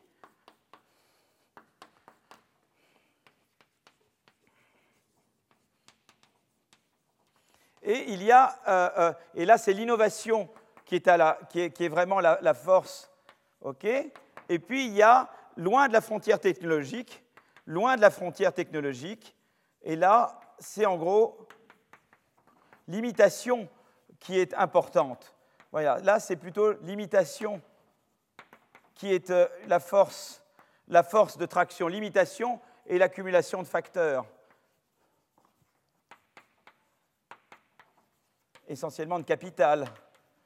D'accord? Et en gros, vous voulez, les forces de croissance ne sont pas les mêmes. Et, c'est intéressant parce que, par exemple, on peut voir, euh, euh, vous voyez, ça c'est très intéressant. Si vous voyez, c'est vrai entre pays, mais c'est vrai à l'intérieur d'un pays. Je, vous ai déjà montré ce diagramme, et c'est ça qui m'a fait aller vers cette, vers cette approche, c'est de regarder, si vous voulez, l'effet de la concurrence sur la croissance pour différents types d'entreprises euh, en Grande-Bretagne. Mais après, je me suis rendu compte que c'était vrai partout et que c'était vrai entre pays. Euh, euh, je représente en orange des entreprises qui sont loin de la frontière technologique dans leur domaine, en bleu des entreprises qui sont proches de la, frontière technologique dans leur domaine, c'est-à-dire où la productivité d'entreprise est proche de ce qui se fait de mieux au monde. Les oranges, c'est ceux dont la productivité est loin de ce qui se fait mieux au monde. Et vous voyez l'effet de la concurrence sur la croissance de ces entreprises, sur la croissance de, la, productivité de ces entreprises. Et vous voyez que pour les firmes en bleu, eh bien, la concurrence est stimulante et pour les, courbes en orange, la, concurrence, elle est décourageante. Vous êtes le meilleur de la classe. Je prends toujours cet exemple. Vous êtes parmi, supposons que certains d'entre vous sont les meilleurs de la classe et d'autres sont moins bons. J'ouvre la porte et je fais rentrer quelqu'un qui est très très bon. Ça va stimuler les meilleurs de la classe, qui veulent rester les premiers de la classe. Eux, ils vont faire mieux pour, pour faire mieux que celui qui rentre. Ceux qui sont derrière ou qui sont moins bien, pas ceux qui sont derrière dans la salle, mais ceux derrière dans le classement. Il n'y a aucun, euh, d'accord? Il n'y a rien du tout. D'ailleurs, il n'y a pas de chauffage central ici, c'est tout le chauffage euh, pareil. Euh, donc, ceux qui sont, eh bien, ceux-là, ils, étaient déjà découragés, ils seront encore plus découragés. Et on voit bien ces deux effets. La concurrence, elle a un effet stimulant sur l'innovation pour les firmes qui sont proches de la frontière et un effet décourageant pour ceux qui sont loin de la frontière. Un pays plus frontière est un pays où vous avez beaucoup plus de firmes en bleu que de firmes en orange. Un pays qui est loin de la frontière technologique, c'est un pays où la plupart des firmes sont des firmes orange. Donc vous voyez tout de suite sur cet exemple que plus un pays est proche de la frontière, plus la concurrence pousse à la croissance. Si vous êtes un pays en rattrapage, ce n'est pas très grave qu'il n'y ait pas beaucoup de concurrence. Si vous êtes un pays où c'est l'innovation qui vous pousse, là, c'est important qu'il y ait qu'il y, ait de la concurrence. Vous voyez? Et c'est là que je me suis dit, mais tiens, c'est intéressant. La même politique n'est pas forcément stimulante par la croissance, pour la croissance, selon que je suis loin de la frontière ou proche de la frontière technologique. D'accord? Mais ce qui est vrai pour la concurrence, c'est vrai pour plein d'autres politiques. Et c'est ça qui a été un peu la base quand j'ai réfléchi avec euh, euh, le rapport Attali, euh, les leviers de la croissance, le rapport Sapir pour l'Europe. j'ai travaillé avec les Chinois qui, eux, sont obsédés par la middle income trap, etc. C'est de dire, vous aviez des institutions qui étaient bonnes pour le rattrapage, elles ne sont pas adaptées pour une croissance à la frontière. D'accord? Donc ça, c'est venu, moi, de la concurrence. Et ça, c'est basé sur des travaux que j'ai faits donc, avec Blandel et, et d'autres co-auteurs. Lui, je vous parie qu'il a le prix Nobel dans les deux ans. Peut-être je prends un pari euh, cher, là, mais je pense que dans les deux ans, il a, il a le Nobel, avec d'autres, mais ou peut-être tout seul. Non, non, non, c'est pas moi. Non, non, non, pas moi. Moi, je suis haute. Non, je suis pas moi. Non, non, avec un autre. Non, non, c'est avec un autre. Et je pense que c'était David Card. Non, non, non, je pensais, non, non, il n'y avait rien de. Non, non, non. Voilà, non, non, non. Richard Blandel, voilà. Et il y a un autre qui s'appelle David Card, qui est, euh, qui est un économiste du travail à Berkeley. Voilà, c'était ça que je pensais. C'est très, très innocent aujourd'hui. Une fois n'est pas coutume. Bon, alors, donc voilà. Et donc, si vous voulez, je suis arrivé à cette idée de ce qu'on appelle Appropriate Growth Institutions, d'accord? Et l'idée d'Appropriate Growth Institutions, c'est de dire, voilà, il y a des, des, des, si vous voulez, en gros, eh bien, j'ai deux manières de, je vais donc parler de ça, j'ai deux façons de euh, la croissance peut être tirée par l'innovation, la croissance de la productivité, c'est par l'innovation à la frontière, c'est-à-dire j'innove sans imiter personne, j'innove sur moi-même, j'innove avec rien devant moi, quoi. D'accord? Et puis j'ai euh, la, croissance par imitation, j'imite des technologies existantes, d'accord? L'importance de l'innovation frontière augmente à mesure que vous vous rapprochez de la frontière, évidemment. Euh, alors d'ailleurs, il y a à chaque fois frontière sans E, parce que c'est mon ordinateur qui, anglicise, c'est vraiment méchant. Hein. Dès que je mets un E, hop, le E est sucré. Bon. alors, donc là, j'ai réussi à le remettre, mais là, non. Alors, et donc, si vous voulez, quand je suis un pays ou un, secteur vous voyez, euh, euh, proche de l'innovation technologique, si j'imite, si je suis tout près de Simon et que j'imite Simon, ça ne me fait pas croire de beaucoup. Si je veux vraiment croire, je dois innover sur Simon, d'accord? Mais si je suis très loin de Simon, d'imiter Simon me donne une grosse croissance. D'accord? Donc ça, c'est assez clair. L'importance de l'innovation frontière augmente à mesure qu'un pays se rapproche de la frontière. Les institutions et politiques qui favorisent l'innovation à la frontière ne sont pas les mêmes que celles qui favorisent l'imitation, le rattrapage. D'accord? Et c'est ça toute l'idée. Par exemple, la concurrence, on a déjà vu, la concurrence est particulièrement importante quand je veux, quand je suis à la frontière. Si je ne suis pas à la frontière, que la plupart de mes firmes sont orange, je n'ai pas besoin vraiment de concurrence. Si la plupart de mes firmes sont en bleu, j'ai besoin de la concurrence pour croître. D'accord? Voilà. En gros, euh, sans mettre les maths, voilà la, croissance de la productivité. Il y a là, j'imite la frontière. Et là, j'améliore sur la frontière. Je passe de A à gamma A. Et donc, plus je suis proche de A bar, plus c'est cette partie qui va me faire croître. Plus je suis loin de A bar, plus c'est cette partie qui est importante. Mais ce qui est bon pour ce MUM n'est pas ce qui est bon pour ce MUM. Ce pas les mêmes institutions qui vont augmenter MUM et qui vont augmenter MUN. D'accord? Plus je suis proche de la frontière. Si vous êtes proche de la frontière et que c'est l'innovation qui est importante, eh bien, l'éducation supérieure, la recherche, c'est important. Euh, euh, la libéralisation du marché de produits, c'est important parce que vous avez besoin de destruction créatrice, d'entrée et de sortie. Vous avez besoin de marché du travail libéralisé, en tout cas dynamique, parce que vous avez besoin justement d'entrée et de sortie, vous avez beaucoup de destruction créatrice et vous avez besoin de, cette flexibilité. Euh, euh, donc ça, je vous avais montré là des trucs de concurrence. Ça, c'est vous voulez plus de un, euh, marché plus libéralisé parce que la concurrence est plus importante et l'entrée est plus importante mais vous voulez aussi travail. Et là, là c'était ce que je vous avais montré sur l'éducation. Vous vous souvenez, je vous ai montré ça la dernière fois. Je vous avais montré que dans les États américains proches de la frontière technologique, comme la Massachusetts, euh, euh, euh, Connecticut, etc., eh bien, c'est l'éducation supérieure, niveau doctorat qui est importante. Quand vous avez des États américains où vous êtes loin de la frontière, c'est plutôt le niveau licence qui est important. Et, euh, euh, voilà, et c'est vrai mondialement, c'est-à-dire vous êtes un pays très proche, et eh ben c'est l'éducation supérieure particulièrement doctorale. Vous êtes loin, c'est le primaire, secondaire surtout qui est important. Et euh, donc ça c'est voilà. Et, donc tandis que si vous êtes par exemple, donc ça c'est si vous voulez avoir de la croissance par l'innovation, éducation supérieure, libéraliser le marché des produits, marché du travail, libéraliser, etc. Ça, c'est des choses importantes. Système financier, qui, par, euh, financement par action, c'est très important. Capital risque, investisseur institutionnel, tout ça, c'est important.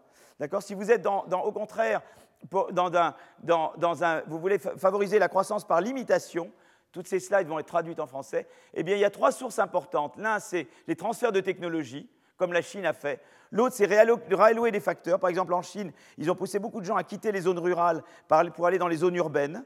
Ça a été une réallocation de facteurs qui a été en elle-même a augmenté la croissance euh, en Chine. Et puis ce qu'on appelle les management practices, c'est-à-dire que euh, les management practices, c'est, eh bien, il y a des surveys qui sont faits sur, eh bien, est-ce que vous réagissez comme ci ou comme ça, est-ce que vous avez des bonnes règles de gestion, euh, c'est sur des règles de management et de gestion. Et des, j'ai des co-auteurs qui s'appellent Bloom et Van Rienen, et co-auteurs qui ont fait un survey de toutes les entreprises, enfin, disons, d'entreprises venant de tous les pays du monde, pas toutes les entreprises dans le monde, il y en a trop, mais disons un bon survey représentatif de tous les pays du monde. Et ils ont montré, si vous voulez, voilà, les États-Unis, c'est le pays où les management practices sont très bonnes, le Japon est très bon, l'Allemagne est très bonne, la France est là, vous voyez, on est pas mal, mais bon, on est au-dessus de l'Italie quand même. Hein. Voilà. Heureusement qu'il y a l'Italie, heureusement qu'il y a toujours l'Italie pour qu'on soit mieux. Hein. Voilà. Bon, on est à peu près pareil. Hein. On est à peu près pareil. C'est pas d'ailleurs vrai qu'on est toujours. Moi, je suis né italien, jusqu'à l'âge de 18 ans, j'étais italien. Je ne me serais pas permis. Alors, euh, euh, ensuite, vous avez les pays là, vous voyez, du sud de l'Europe, où vous avez Mexico qui est là. Là, vous avez Brésil, Argentine. Et puis là, vous avez, euh, et puis vous terminez par les pays d'Afrique. Vous voyez, c'est très intéressant parce qu'on voit plus ou moins que le PIB par tête et, les management practices vont de pair, en fait. Et c'est intéressant. Voilà. Donc il y a toutes ces études sur management practices et comment elles s'améliorent, comment elles empirent, etc. C'est très intéressant et c'est un gros facteur de croissance. Voilà. Les management practices et comment les améliorer. Voilà. Donc, euh, donc ça, il y a une recherche très intéressante dans ce domaine. Mais voilà, donc je, suis dois donner conseil dans un pays émergent ou dans un pays avancé, je ne vais pas donner exactement le même conseil en matière de politique de croissance. Je ne vais pas dire la priorité, c'est concurrent, enfin, encore que même la concurrence a joué un rôle en Inde. Donc, euh, mais les, ressorts de la croissance ne sont pas les mêmes. Euh, euh, alors là, par exemple, je vous montre un, diagramme, et je ne veux pas rester trop longtemps et vous embêter. là, je montre en fait, là, c'est le PIB par tête des pays. Donc plus je vais là, plus j'ai un PIB par tête. Et là, c'est la croissance moyenne. Ça, c'est le PIB par tête en 60. Et là, c'est la croissance moyenne entre 60 et 2000. Et en général, c'est toujours, si je représente euh, les pays, plus on a un niveau de croissance, plus on a un PIB par tête élevé, plus la croissance est faible en moyenne. En moyenne, c'est la convergence, si vous voulez. Euh, la Chine, elle pouvait croître à 10% parce qu'elle nous rattrapait. Je ne peux pas croître à 10% en France. Déjà, nous, on est à 1,5. Si on arrive à 2, c'est le nirvana, d'accord? 2,5, alors, oh là là. Bon, j'ai fait des bêtises là. Euh, euh, voilà. Mais ce qui est intéressant, c'est que là, c'est les pays avec des barrières à l'entrée élevées, et ça, c'est des pays avec barrières à l'entrée faibles. Là, c'est des pays à concurrence euh, faible, barrière élevée, et ça, c'est concurrence élevée, barrière faible. Vous voyez que quand on est loin de la frontière technologique, c'est-à-dire quand on est à PIB par tête, relativement au PIB par tête des US très faible, eh bien, ça ne fait pas une grande différence pour la croissance d'être là ou là. Mais vous voyez que quand on est avec un PIB par tête qui représente, voyez, plus de 0,5 fois le PIB par tête américain, plus de la moitié du PIB américain, voyez, par tête, eh bien, vous voyez que là, c'est beaucoup plus élevé que là. Vous voyez C'est-à-dire qu'en gros, quand vous êtes un pays très loin de la frontière technologique, c'est-à-dire à gauche de ces diagrammes, ce n'est pas grave d'avoir des barrières à l'entrée, d'avoir peu de concurrence. Mais quand vous êtes un pays qui est proche de la frontière technologique, eh bien, ça devient un problème de ne pas avoir de concurrence. La concurrence, je retrouve ce que je disais tout à l'heure, la concurrence devient particulièrement importante pour la croissance quand vous êtes un pays euh, euh, proche de la frontière. D'accord? Je vous donne un autre exemple là, c'est la corruption. Euh, alors là, vous allez penser que je me fais la peau de la corruption, mais en gros, je dirais que la corruption, c'est toujours embêtant, mais ce n'est pas un énorme problème quand vous êtes loin de la frontière technologique. Ça devient particulièrement embêtant si vous êtes proche de la frontière. Pourquoi? Parce que la corruption empêche la concurrence essentiellement. La corruption, qu'est-ce que c'est? C'est les gens en place qui s'arrangent qui s'entendent avec le gouvernement pour mettre des barrières à l'entrée de, nouveaux innovants. Ça devient particulièrement un problème quand vous avez une croissance tirée par l'innovation. D'accord? C'est moins un problème quand vous êtes une croissance. Je ne fais pas la peau de la, de la corruption. Ça devient particulièrement un problème quand vous avez un pays avancé. Euh, euh, ça, c'est bank-based. Quand vous êtes, ici, je regarde, euh, les, gens à financement bancaire, les pays où c'est le financement bancaire essentiellement. Et là, c'est les pays par rapport à, Vous voyez les pays qui sont essentiellement financement par, par action, vous voyez, par market-based.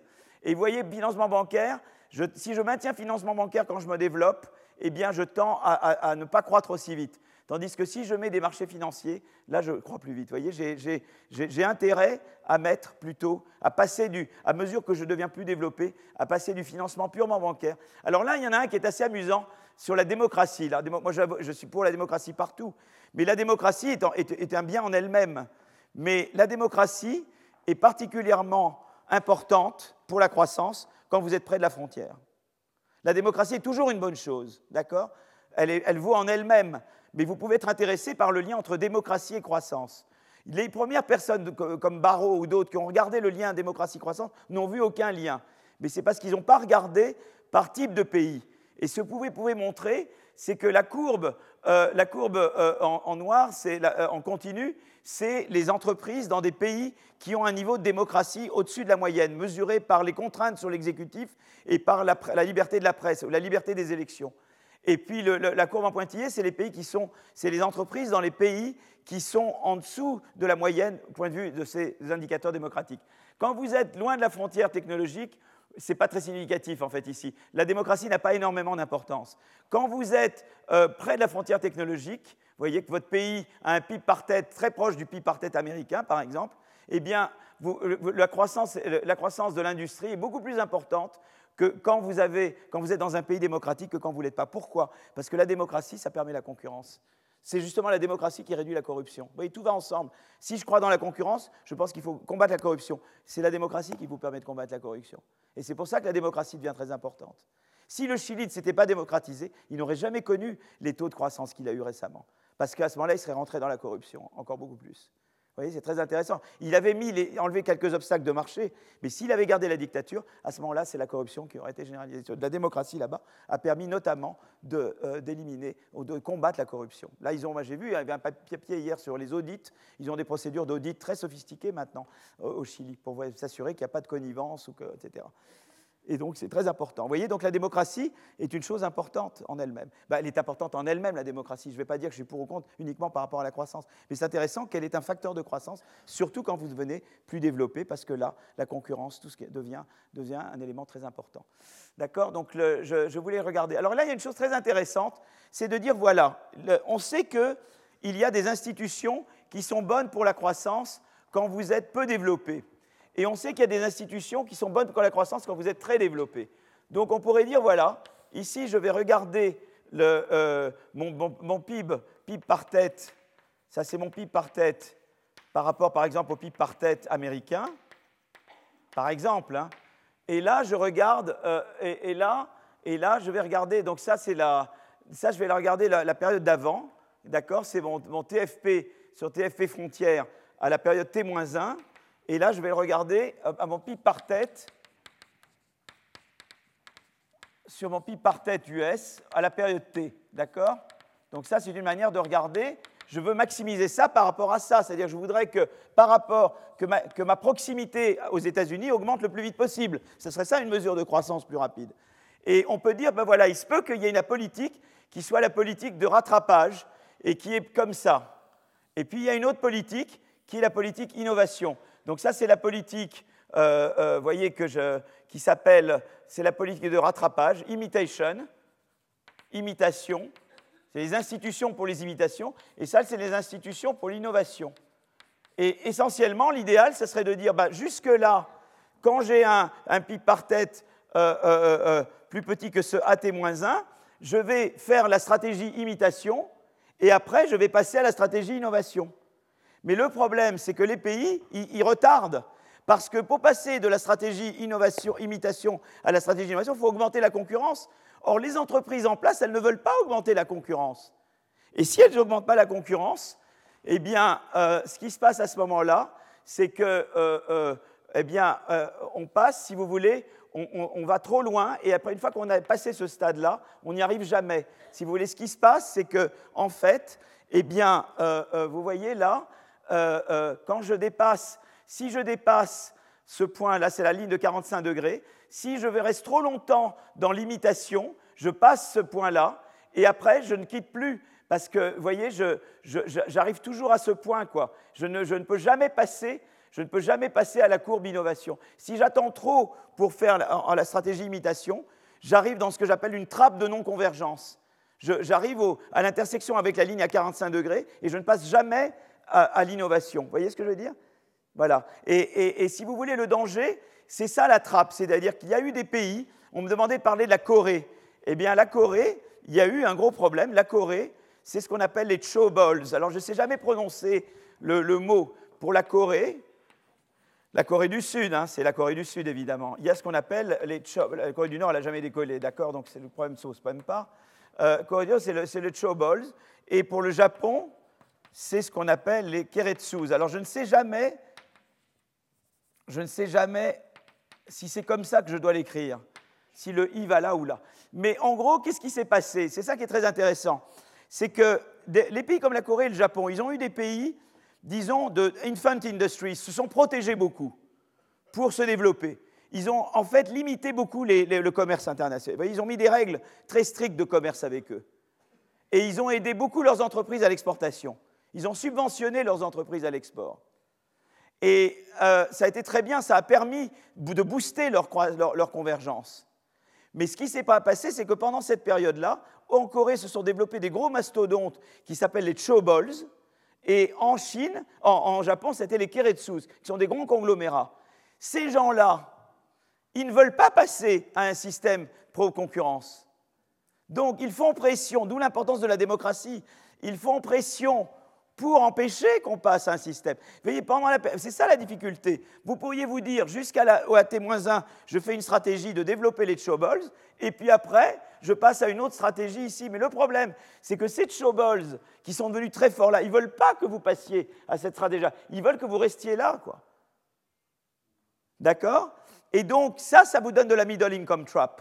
C'est-à-dire que vous avez des institutions qui étaient bonnes pour le rattrapage, mais pendant la période de rattrapage, se sont développés des gros conglomérats qui ensuite empêchent des intérêts acquis, des vested interests, comme on dit en anglais, qui ensuite s'opposent à la transition nécessaire vers l'innovation based. Et c'est ça le problème que vous avez. Alors, il y a eu une chance en, Corée, d'une certaine manière, ça a été la crise financière. Donc moi, je travaille sur un, un, article en ce moment sur la crise financière de 98 en Corée, et là, c'était assez miraculeux. Elle a affaibli les showballs. Vous voyez, la crise financière leur a tapé dessus.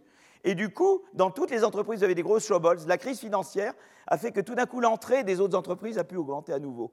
Ça a permis de, faire respirer les autres. Donc, finalement, la crise en Corée a été une chance pour la Corée, parce que ça a affaibli les showballs qui empêchaient la transition vers innovation based. Et on a vu l'entrée augmenter beaucoup de nouvelles entreprises suite à la crise. Voyez, comme quoi quelque chose malheur est bon. Vous voyez voilà, voilà Et, l'obsession de la Chine, c'est que la Chine ne veut pas se retrouver dans une situation comme ça.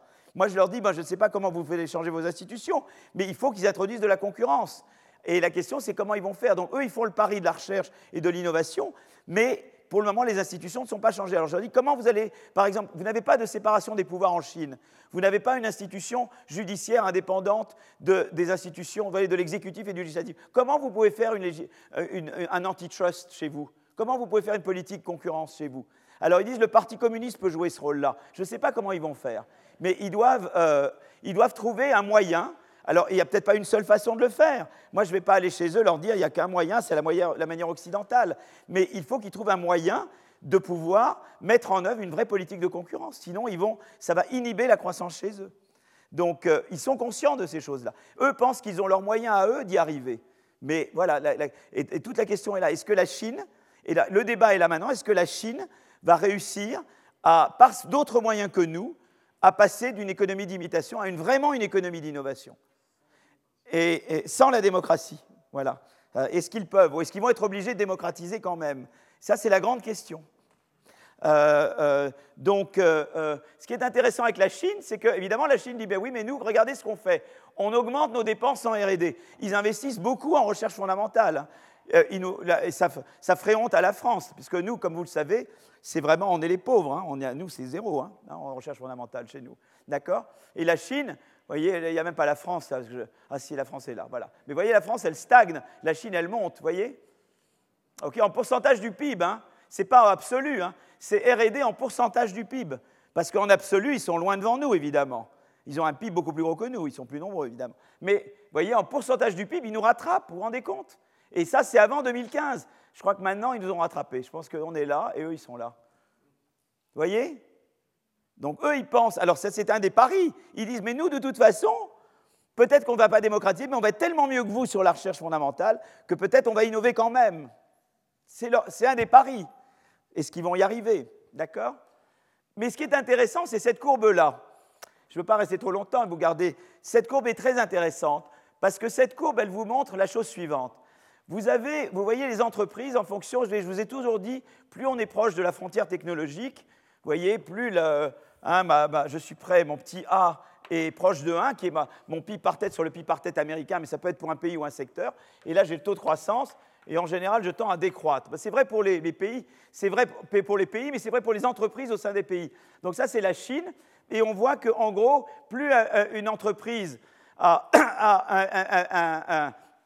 une, productivité globale des facteurs initialement euh, faible, plus son taux de croissance est élevé. Donc on a une courbe globalement décroissante.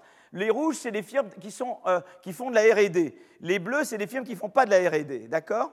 Et euh, ce qui est intéressant, c'est qu'elles sont à peu près pareilles, euh, voyez, en 2001-2007. Vous voyez, c'est pas. Alors qu'en Taïwan, qu'est-ce qui se passe? La RD permet d'inverser la courbe. Vous voyez, les, firmes qui font beaucoup de R&D, elles arrivent à, inverser cette logique que plus on est, que moins on est productif, euh, que plus on, euh, on, croit vite. Vous voyez, il y, a ce problème de plus je suis déjà productif, moins je crois. D'accord? Et l'idée, c'est de dire, si je, fais de toi une firme très R&D intensive, tu vas, déjouer ça parce que tu vas pouvoir échapper à la frontière. Tu vas être proche de la frontière, c'est vrai, mais tu vas pouvoir faire mieux que la frontière parce que je te rends innovante.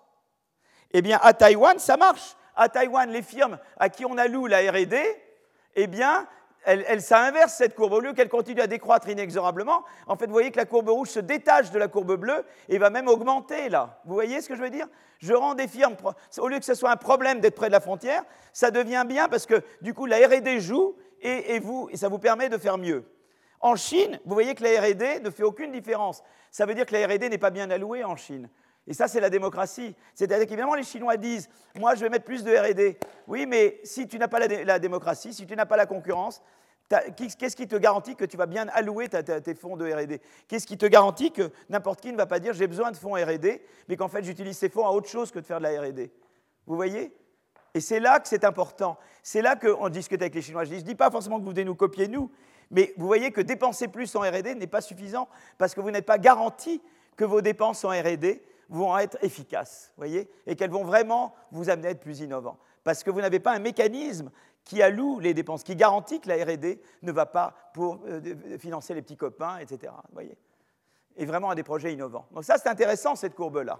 Alors, est-ce que ça va conduire la Chine à, introduire des, innovations, à dire voilà, je dois avoir des garde-fous? Je ne sais pas. Mais là, il doit y avoir euh, Ils ont besoin de faire de l'innovation institutionnelle. Juste dépenser plus en RD ne va pas les amener, euh, je pense, ne les amènera pas à être une économie pleinement innovante. Ils doivent faire de l'innovation institutionnelle.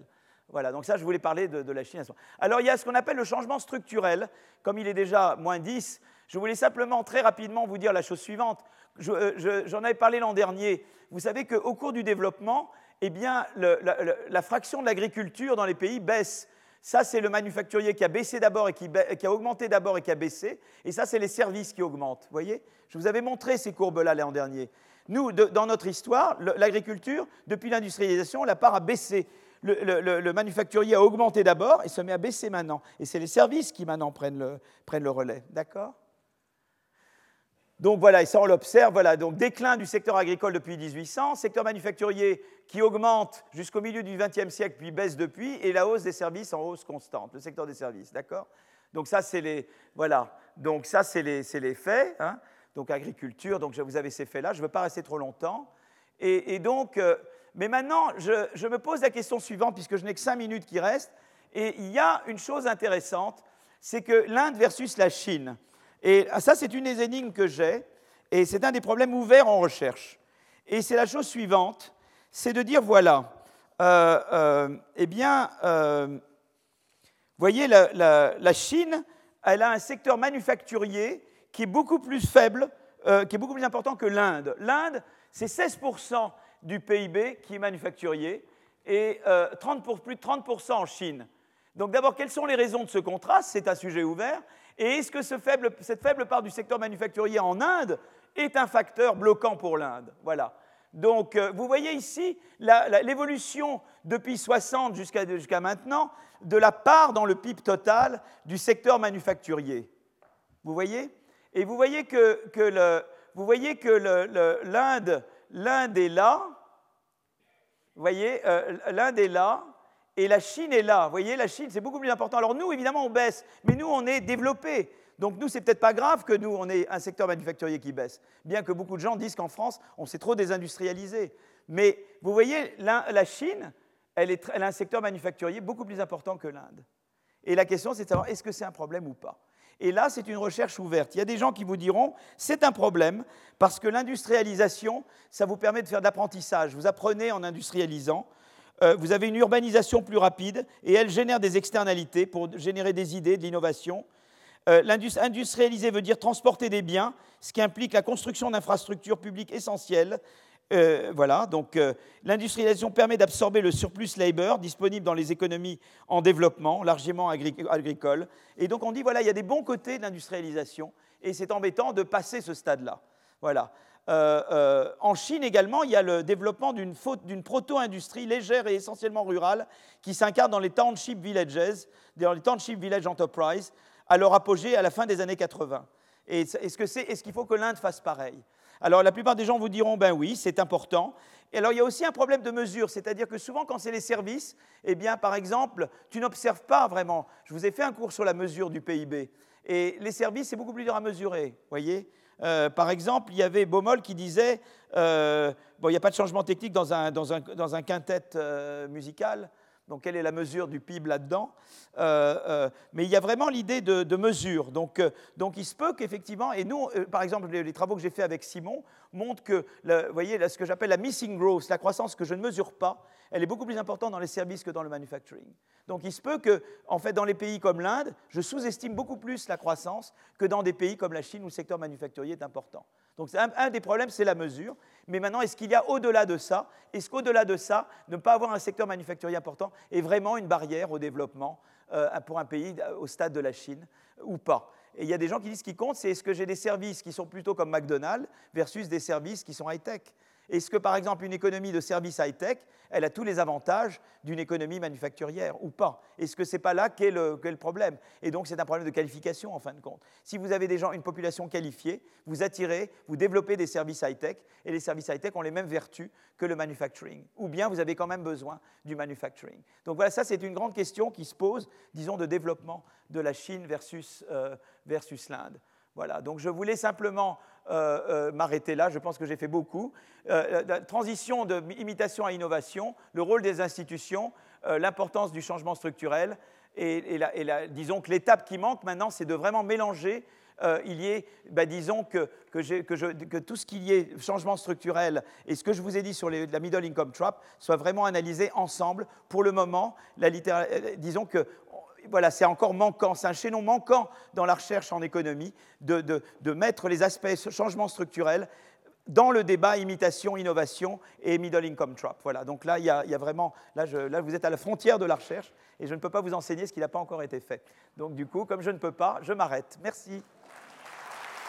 Retrouvez tous les contenus du Collège de France sur www.colège-2-france.fr.